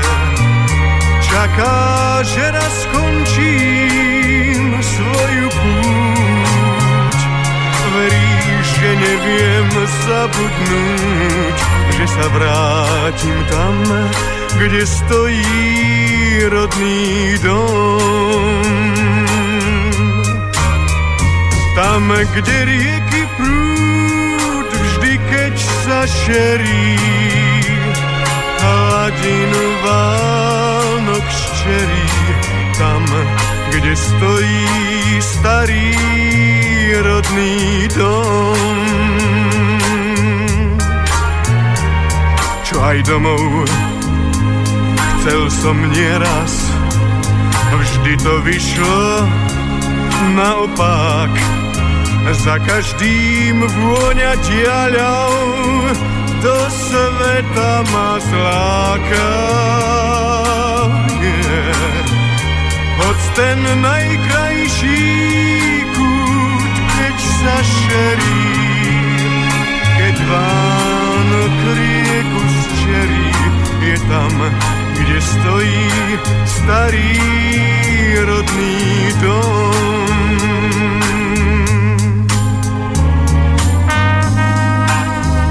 Na večer tam u nás zastaví malý vlak. Či ešte na mňa, či na mňa stále čaká. Už sa vrátim, skončím svoju púť. Už viem, najkrajší sveta kút je tam, kde je môj starý rodný dom. Tam, kde čakajú ma milej pery a mať, ktorá mi verí. Tam, kde stojí starý rodný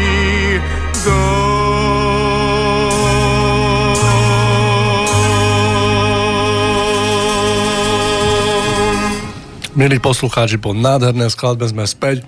Spolu s Tomášom Lajmonom hovoríme o interrupcii z pohľadu hĺbších duchovných súvislostí. Prichádzame do tretej záverečnej časti našej relácie a pripomeniem len telefónne číslo 048 381 0101, prípadne mailovú adresu studiozavináclobodnyvysielač.sk a práve teraz nastal ten okamih pre vás, milí poslucháči, ktorí by ste chceli k nám zavolať, prípadne zamailovať nejakú otázočku, takže môžete tak učiniť. Uh, nehnevajte Máme sa. tu jeden mail už. Máme, takže Dáme? poďme hneď na mailik. Dobre, tak uh, píšte, už teraz môžete.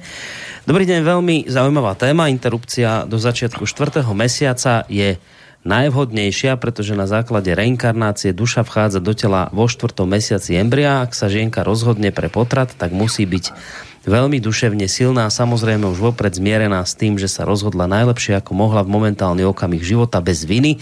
Záleží od jedinca, či sa k tomuto životnému rozhodnutiu bude myšlienkami vrácať, alebo nechá plynúť život tak, ako ide. V pokročilejšom štádiu tehotenstva sú potraty zriedkavé, najčastejšie zo zdravotných problémov. To je veľký rozdiel na zvažovanie, či si dieťa nechať alebo nie, napísal nám Janka. Takže ďakujeme za tento názor. Tomáš, chcete k tomu nejak, nejaký, nejaký pár slov? Ďakujem Janke za to, že nám napísala.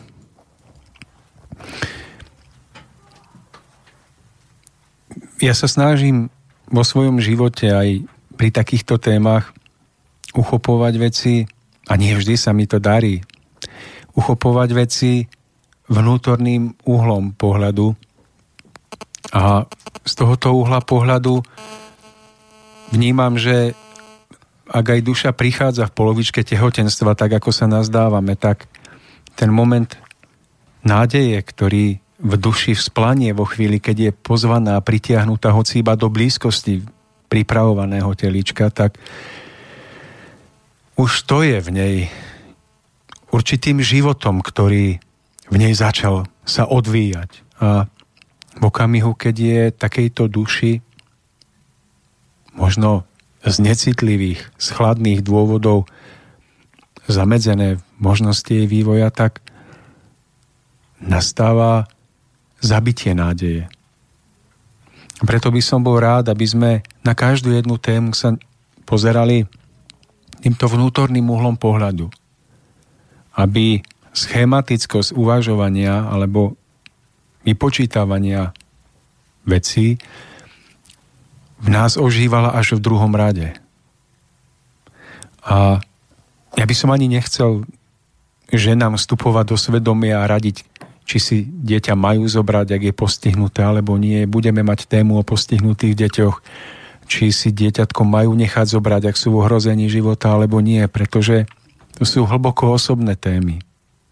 Hlboko osobné prežitia a každý jeden človek je inak stavaný na zvládnutie tejto situácie ale hovorím o nejakom základnom obraze, základnom citovom a myšlienkovom motíve, ktorý, ak si osvoja naši poslucháči a hlavne naše poslucháčky, tak im môže v živote veľmi pomôcť.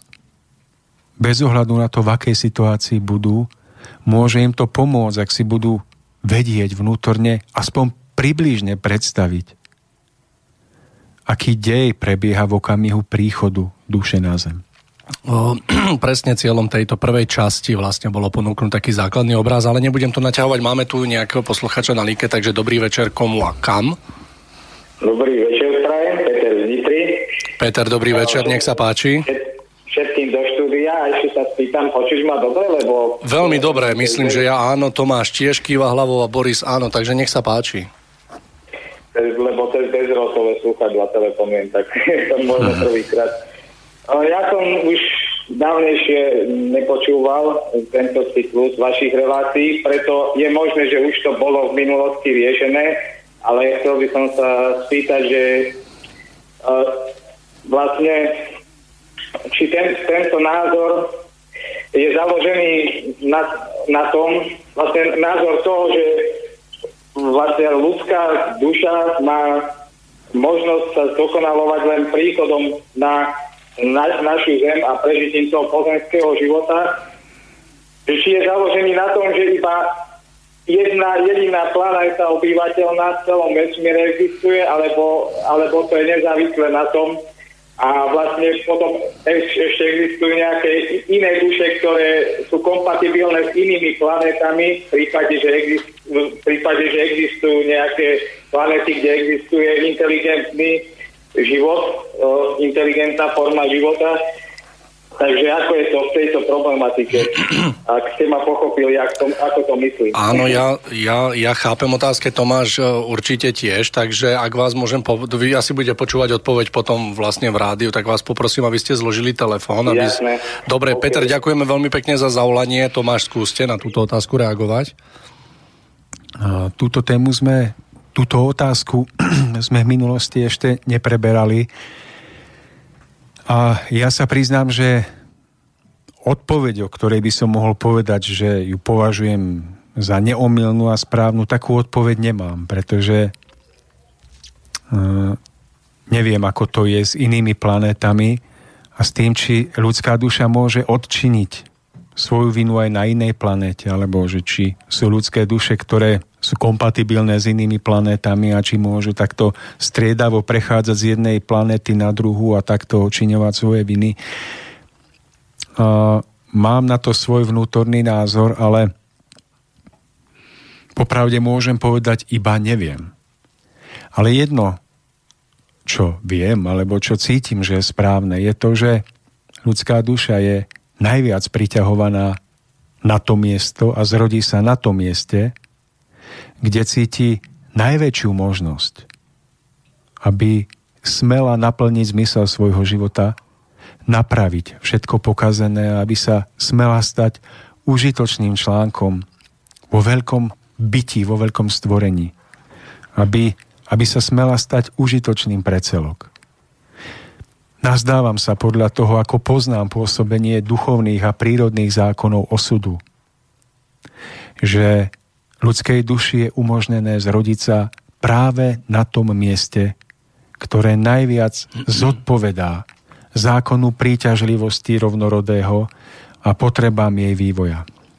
A či sú rôzne ľudské duše, rôznych hierarchií a ako im je umožnené putovať, to je niečo, čo presahuje uh, rozmer môjho momentálneho chápania veci. Možno ešte jeden taký pohľad, že dalo by sa povedať, že pokiaľ človek na tejto pozemskej zemi sa dopustí nejakého previnenia, povedzme, že ho obrazne prirovnám k tomu, že zasadí do zeme značku, ktorej šípka bude ukazovať istý smer, po ktorej, po, za ktorým pôjdu ľudia, ktorí následne za týmto smerom budú padať do priepasti a človek na druhej strane potom po odchode z tejto zeme precitne, tak e, tá túžba spočíva v tom, že jediné, po čom túži, je tú značku vlastne otočiť a obrátiť ju iným smerom. Teda napraviť tú krivdu, tak myslím si, že práve tá túžba e, ho priťahuje k tomu miestu, kde sa tá značka nachádza, aby smel ju ako keby, poviem obrazne, uchopiť a pootočiť do iného smeru, aby poviem príklad zmenil ten smer a títo ľudskí duchovia alebo ľudia proste nepadali do záhuby, ale práve naopak, aby im bolo umožnené sa vyvíjať a stávať lepším človekom. Tak asi toľko taký môj taký obraz. Ďakujem, Mário. Ja súhlasím s tým, čo vravíte a zároveň nevylúčujem tú možnosť, že ľudská duša môže putovať po rôznych hm, hmotných planetách, ktoré predpokladajme, že existujú a sú obývané životom podobným, ako je na Zemi. Ale nazdávam sa, že múdrosť života spočíva v tom, že človek si uvedomí tú najbližšiu prítomnosť, ktorá ho obklopuje. Že svoju pozornosť zamerá na tie najmenšie detaily, ktoré sa v jeho živote práve teraz nachádzajú a ktoré môže zušlachtiť a zmeniť a ovplyvniť ich smerom k lepšiemu. A ak to dokážeme, tak mnohé otázky, ktoré si kladieme a ktoré sú takého ťažko uchopiteľného druhu, tak mnohé tieto otázky sa prirodzene ukážu byť ako otázky, na ktoré prinesie budúcnosť možno sama odpoveď úplne jasnú a zretelnú. Takže toto je moja odpoveď na otázku. Ale Mário, ešte ak dovolíte, vstúpim do toho. Nazdávam sa, že človek, ktorý svoj pozemský život neprežije v súlade s najvnútornejším ideálom dobra, lásky, múdrosti. Človek, ktorý odloží pozemské telo a potom to na druhom brehu musí bolesne spoznať. Takže takýto človek nemusí vždy nutne hneď prísť na pozemskú pláň v novom pozemskom tele. Poznal som mnoho prípadov, kedy takáto ľudská duša dokázala čiastočne viac alebo menej napraviť pozemské krivdy tým, že sa stala duchovným pomocníkom alebo pomocníčkou niekoho, kto na zemi práve žil. A tým, že táto duša sa v blízkosti takéhoto človeka nachádzala, starala sa o takéhoto človeka, bola mu nápomocná v tom, aby pochopil, čo ešte nechápe, aby napravil, čo ešte nie je napravené. Takže aj takýmto spôsobom môže duša nemalú časť svojej viny napraviť, odpíkať. Život človeka na zemi, príchod ľudskej duše do, na pozemskú pláň, ale nie je iba o naprávaní chýba nedostatkov. Tá najväčšia a najkrajšia časť zmyslu ľudského života je o niečom o mnoho krajšom. Je o radosnom tvorení a formovaní tejto zeme do stále nádhernejších a ušlachtilejších foriem, približujúcich sa nádhere, ktorá je vo svetlých úrovniach ďaleko nad touto hrubohmotnosťou, samozrejmosťou.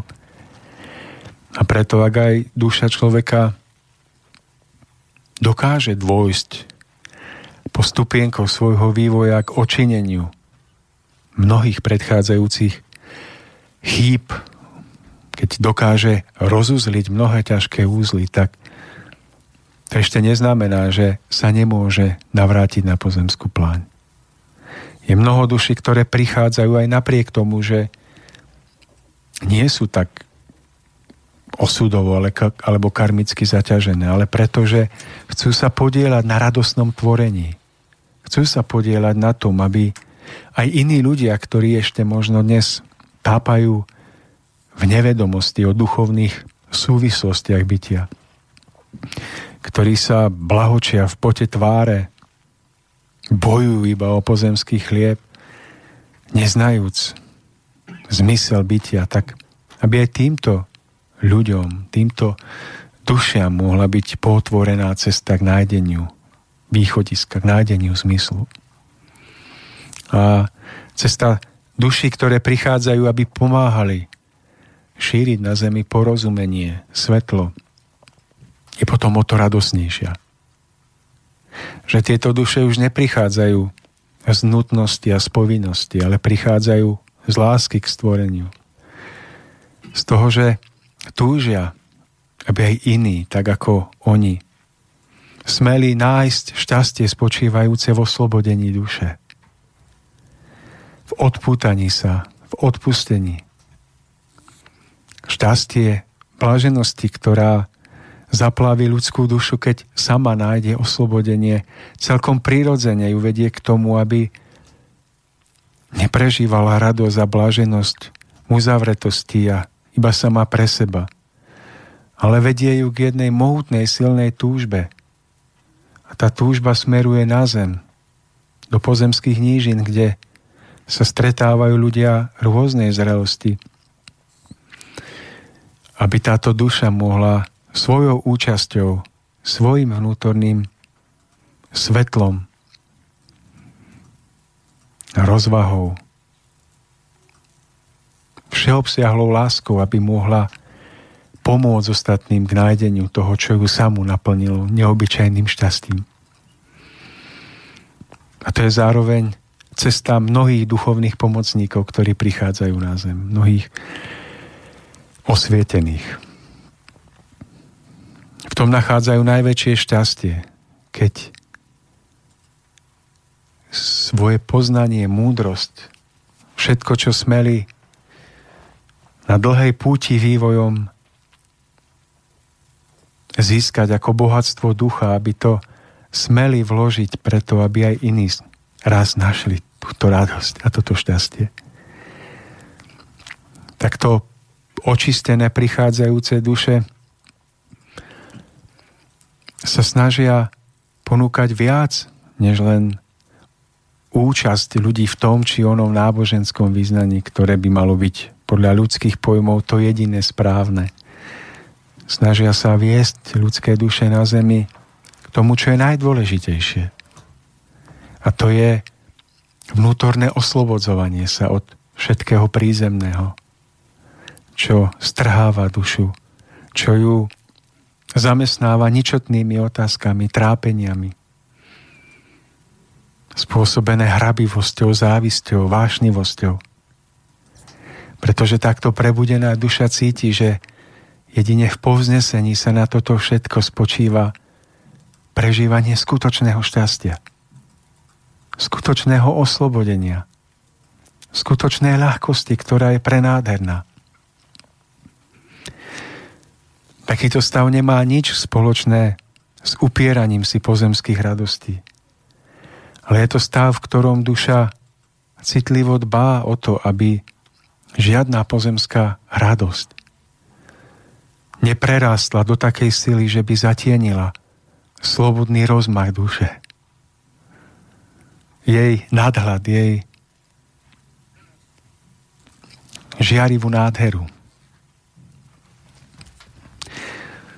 A je to stav, kedy si duš, duša naplno prežíva všetky krásy a bohatstva, ktorými nás stvoriteľ obdarúváva denodenne. Ale zároveň vo všetkom zachováva účasť svojho srdca, svojho citu, svojej zrelej veľkosti a lásky.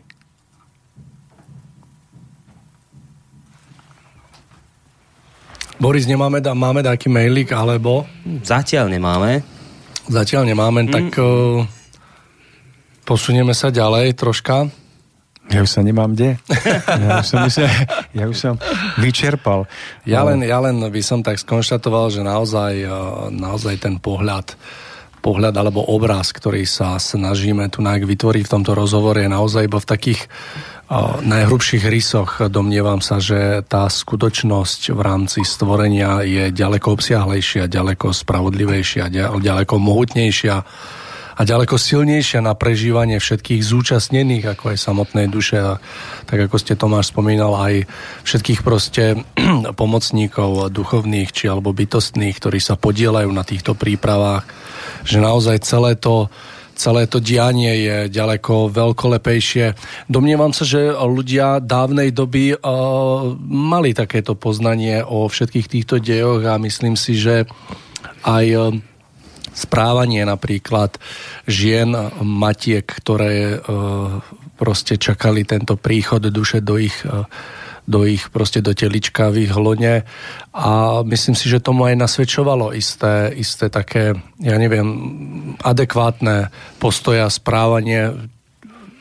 Však boli v tých dávnych dobách jednoducho títo ľudia ďaleko bližšie k týmto pravdám a tomu prispôsobovali aj svoj život, hlavne v období, keď, ja neviem, nejaká matka čakala naozaj to dieťatko a je možné, že áno. Verím tomu, že boli v histórii ľudstva národy, spoločnosti, jednotlivci, ktorí si možno nie celkom vedome, tak ako o tom hovoríme dnes, ale určite vnútorne, citovo uvedomovali vážnosť momentu, keď, keď ľudská žena a muž dali možnosť, aby sa vyvíjalo nové teličko, ktoré je akousi pozemskou schránkou pre dušu, ktorá by smela prísť na túto zem.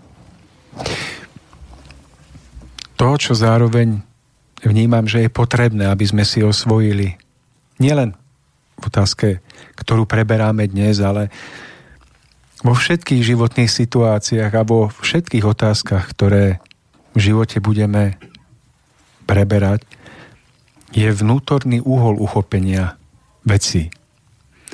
Je to uhol uchopenia spojený s našou ľudskou duchovnou podstatou. Aby nám nikdy nechýbala v našich rozhodnutiach cituplnosť. Aby sme nikdy nekonali v živote chladnokrvne a vypočítavo.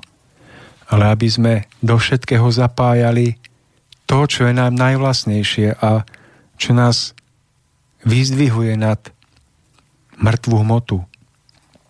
To je zapojenie našej vnútornej bytosti, nášho ducha, kde vládne cituplnosť, schopná súcitu obetavosti.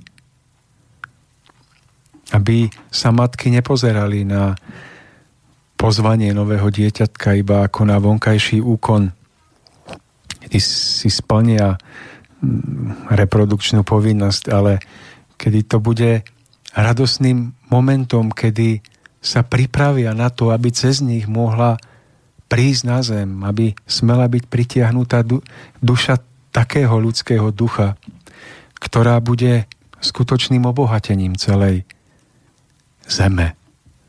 Aby bola radosťou pre samotných rodičov, aby bola obohatením pre spoločnosť, ale hlavne, aby jej život bol svedectvom vďaky stvoriteľovi za to, že smela vzniknúť, že sme, smie vedome prežívať svoje bytie.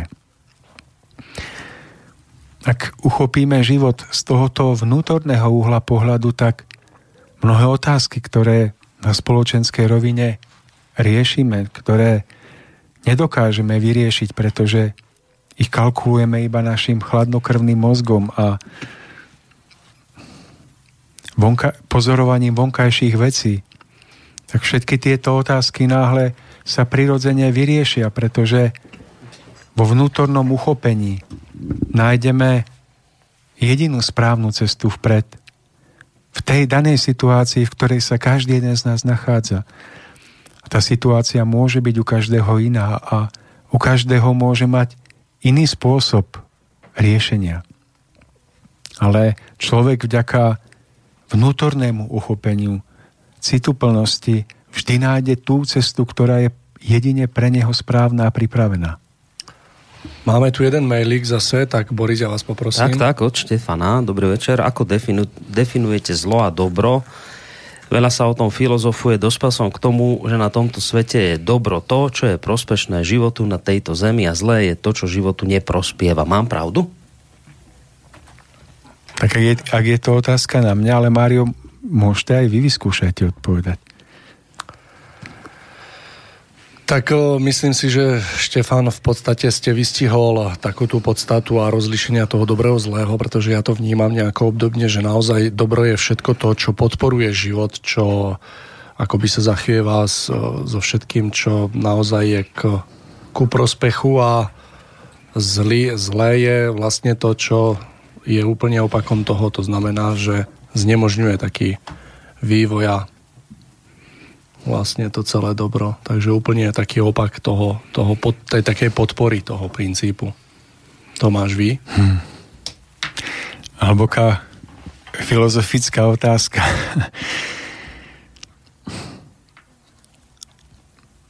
Môžeme sa na fenomén alebo princíp dobrá a zlá pozrieť z viacerých uhlov pohľadu a každý jeden z nich môže mať svoje zrnka pravdy.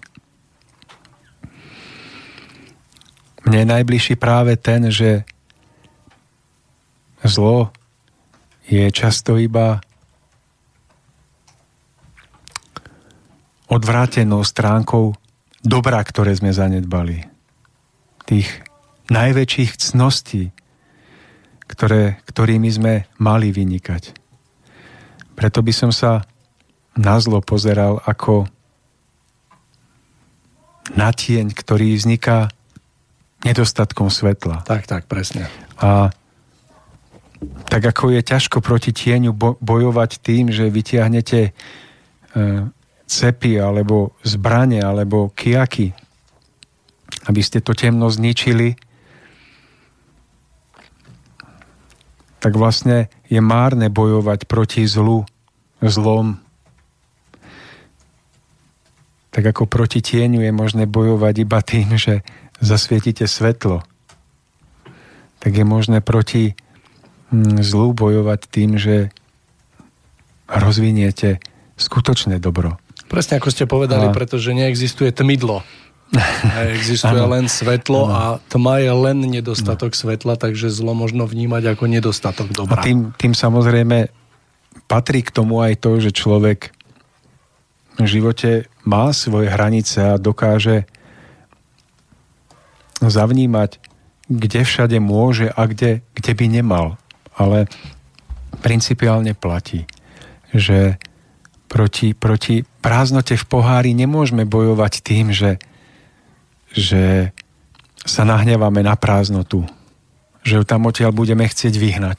Povieme si, no tak Mario, tu v pohári už mám iba trošku vody, idem bojovať proti prázdnote. Pretože to bude boj s 9 hlavým drákom. Proti prázdnote môžeme bojovať iba tým, že čašu naplníme vodou. A proti temnote môžeme bojovať tým, že prinesieme svetlo. A proti zlu môžeme bojovať tým, že prinesieme dobro, ale zistíme, že v skutočnosti je práve to, čo nazývame zlom, iba nerozvinutím toho, čo v nás malo byť dobrom.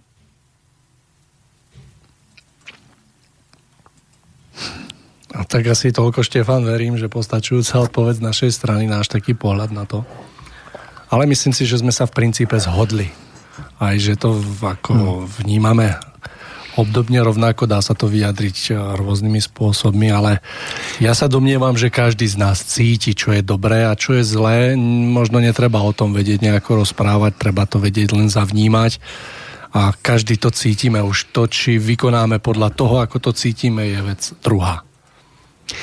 Napadol mi príklad, keď posluchač položil svoju otázku. Príklad od toho, ako súperil uh, vietor so slnkom, som to tu možno niekedy spomínal a asi to spomnem opäť. Ja som to nepočul, poďa.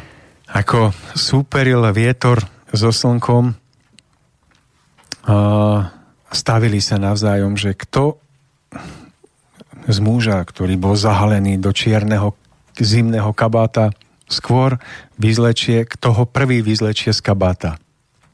A tak sa stavili medzi sebou a slnko hovorí vetru, tak nech sa páči, vietor ideš prvý. A vietor začal fúkať a riadne sa opieral do muža odetého v kabáte.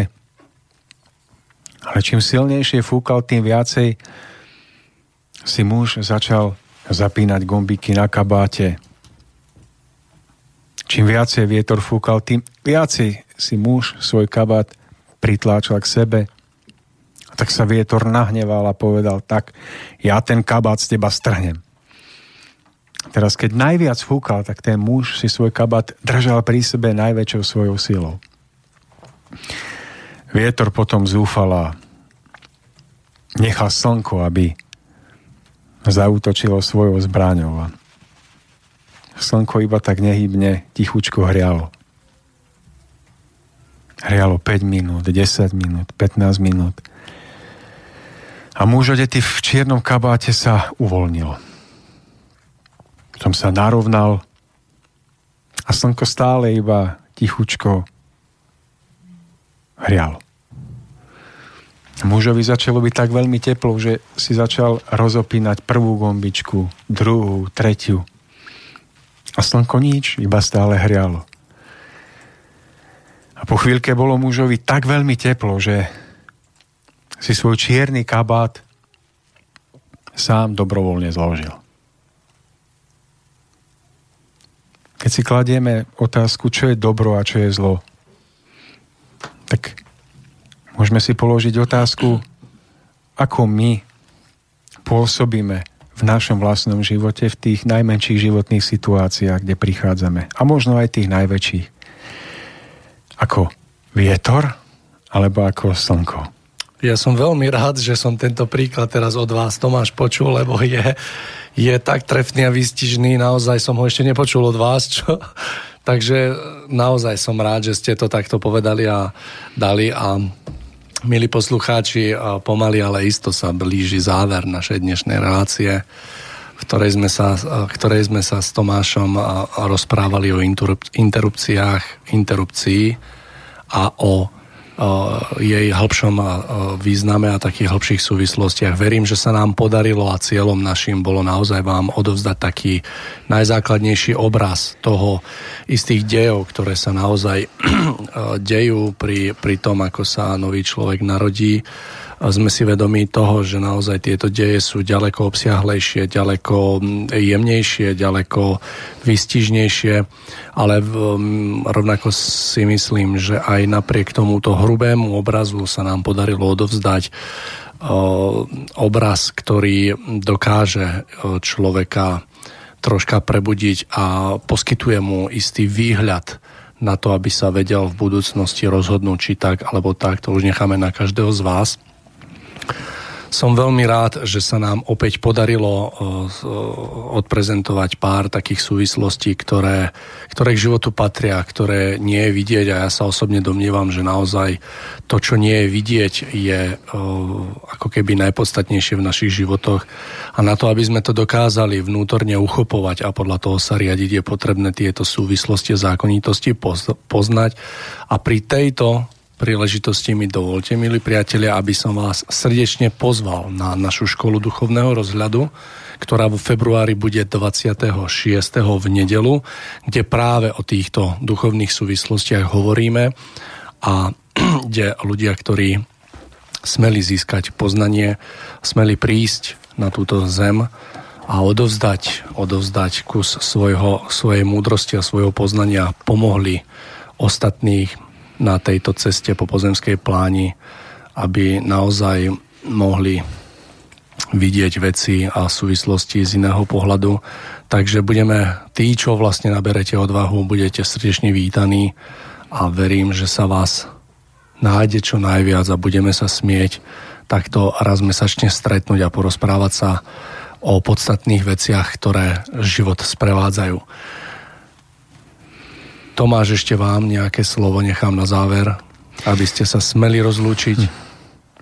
Milí, milé poslucháčky a poslucháči, mm, my sme hovorili o nejakom konkrétnom príklade ľudskej duše, ktorá si v záhroby prežíva poznanie nezvládnutého života.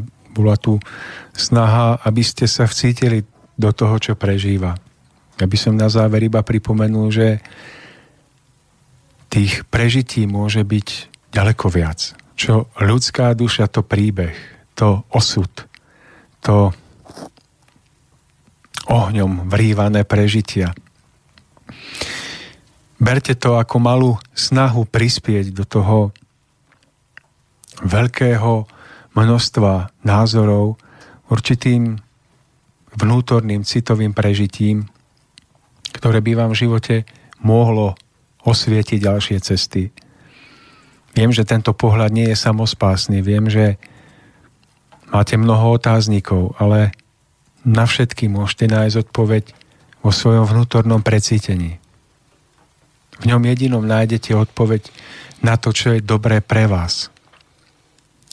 A vy, muži a ženy, ktorí ste možno v minulosti v nevedomosti, v strachu, spravili skutok, ktorým ste zabránili ľudskej duši vo vývoji, ktorým ste sa previnili proti princípu života, proti prikázaniu nezabiješ. Chcem ešte povedať na záver, že každá jediná chyba, každý moment, ktorý sme vo svojom byti nezvládli, sa dá napraviť. Každý nezvládnutý moment môže byť pre nás naopak ešte väčšou pohnútkou k tomu, aby sme svoj život zušlachtili a presvetlili. Preto nech by ste urobili v živote čokoľvek. Berte túto prednášku, tieto naše slova nejako usvedčenie vašej minulosti, ale ako možnosť precitnutia, aby sa aj ťažké životné chvíle mohli stať pre vás, pre nás milníkmi vpred na našej ceste duchovného postupu. Ak človek pochopí, že v minulosti niečo nezvládol správne, v súlade s citom pre ideál, pre ušlachtilosť, pre dobro, ak to pochopí, tak môže byť o mnoho ďalej než ten, kto sa nikdy neprevinil, ale v, kom, v, kom, v ktorom sa srdce neskyprilo s vrúcnením k životu.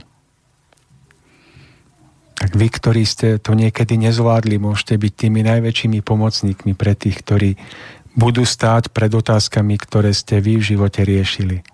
A môžete im byť tými najväčšími pomocníkmi a mnohé si budete smieť napraviť a budete smieť raz spoznať, že aj v tom najťažšom bolo ukryté požehnanie, ktoré je vždy ukryté pre každého, kto nájde pokoru a je ochotný priznať si svoju minulosť a poučiť sa z nej. Ten, kto úprimne lutuje svoju chybu, je k Bohu bližšie ako ten, ktorý chybu nikdy nespravil a chváli sa svojimi dobrými skutkami. Priatelia, pekný večer. Táto relácia vznikla za podpory dobrovoľných príspevkov našich poslucháčov. I ty sa k ním môžeš pridať. Viac informácií nájdeš na www.slobodnyvysielac.sk Ďakujeme.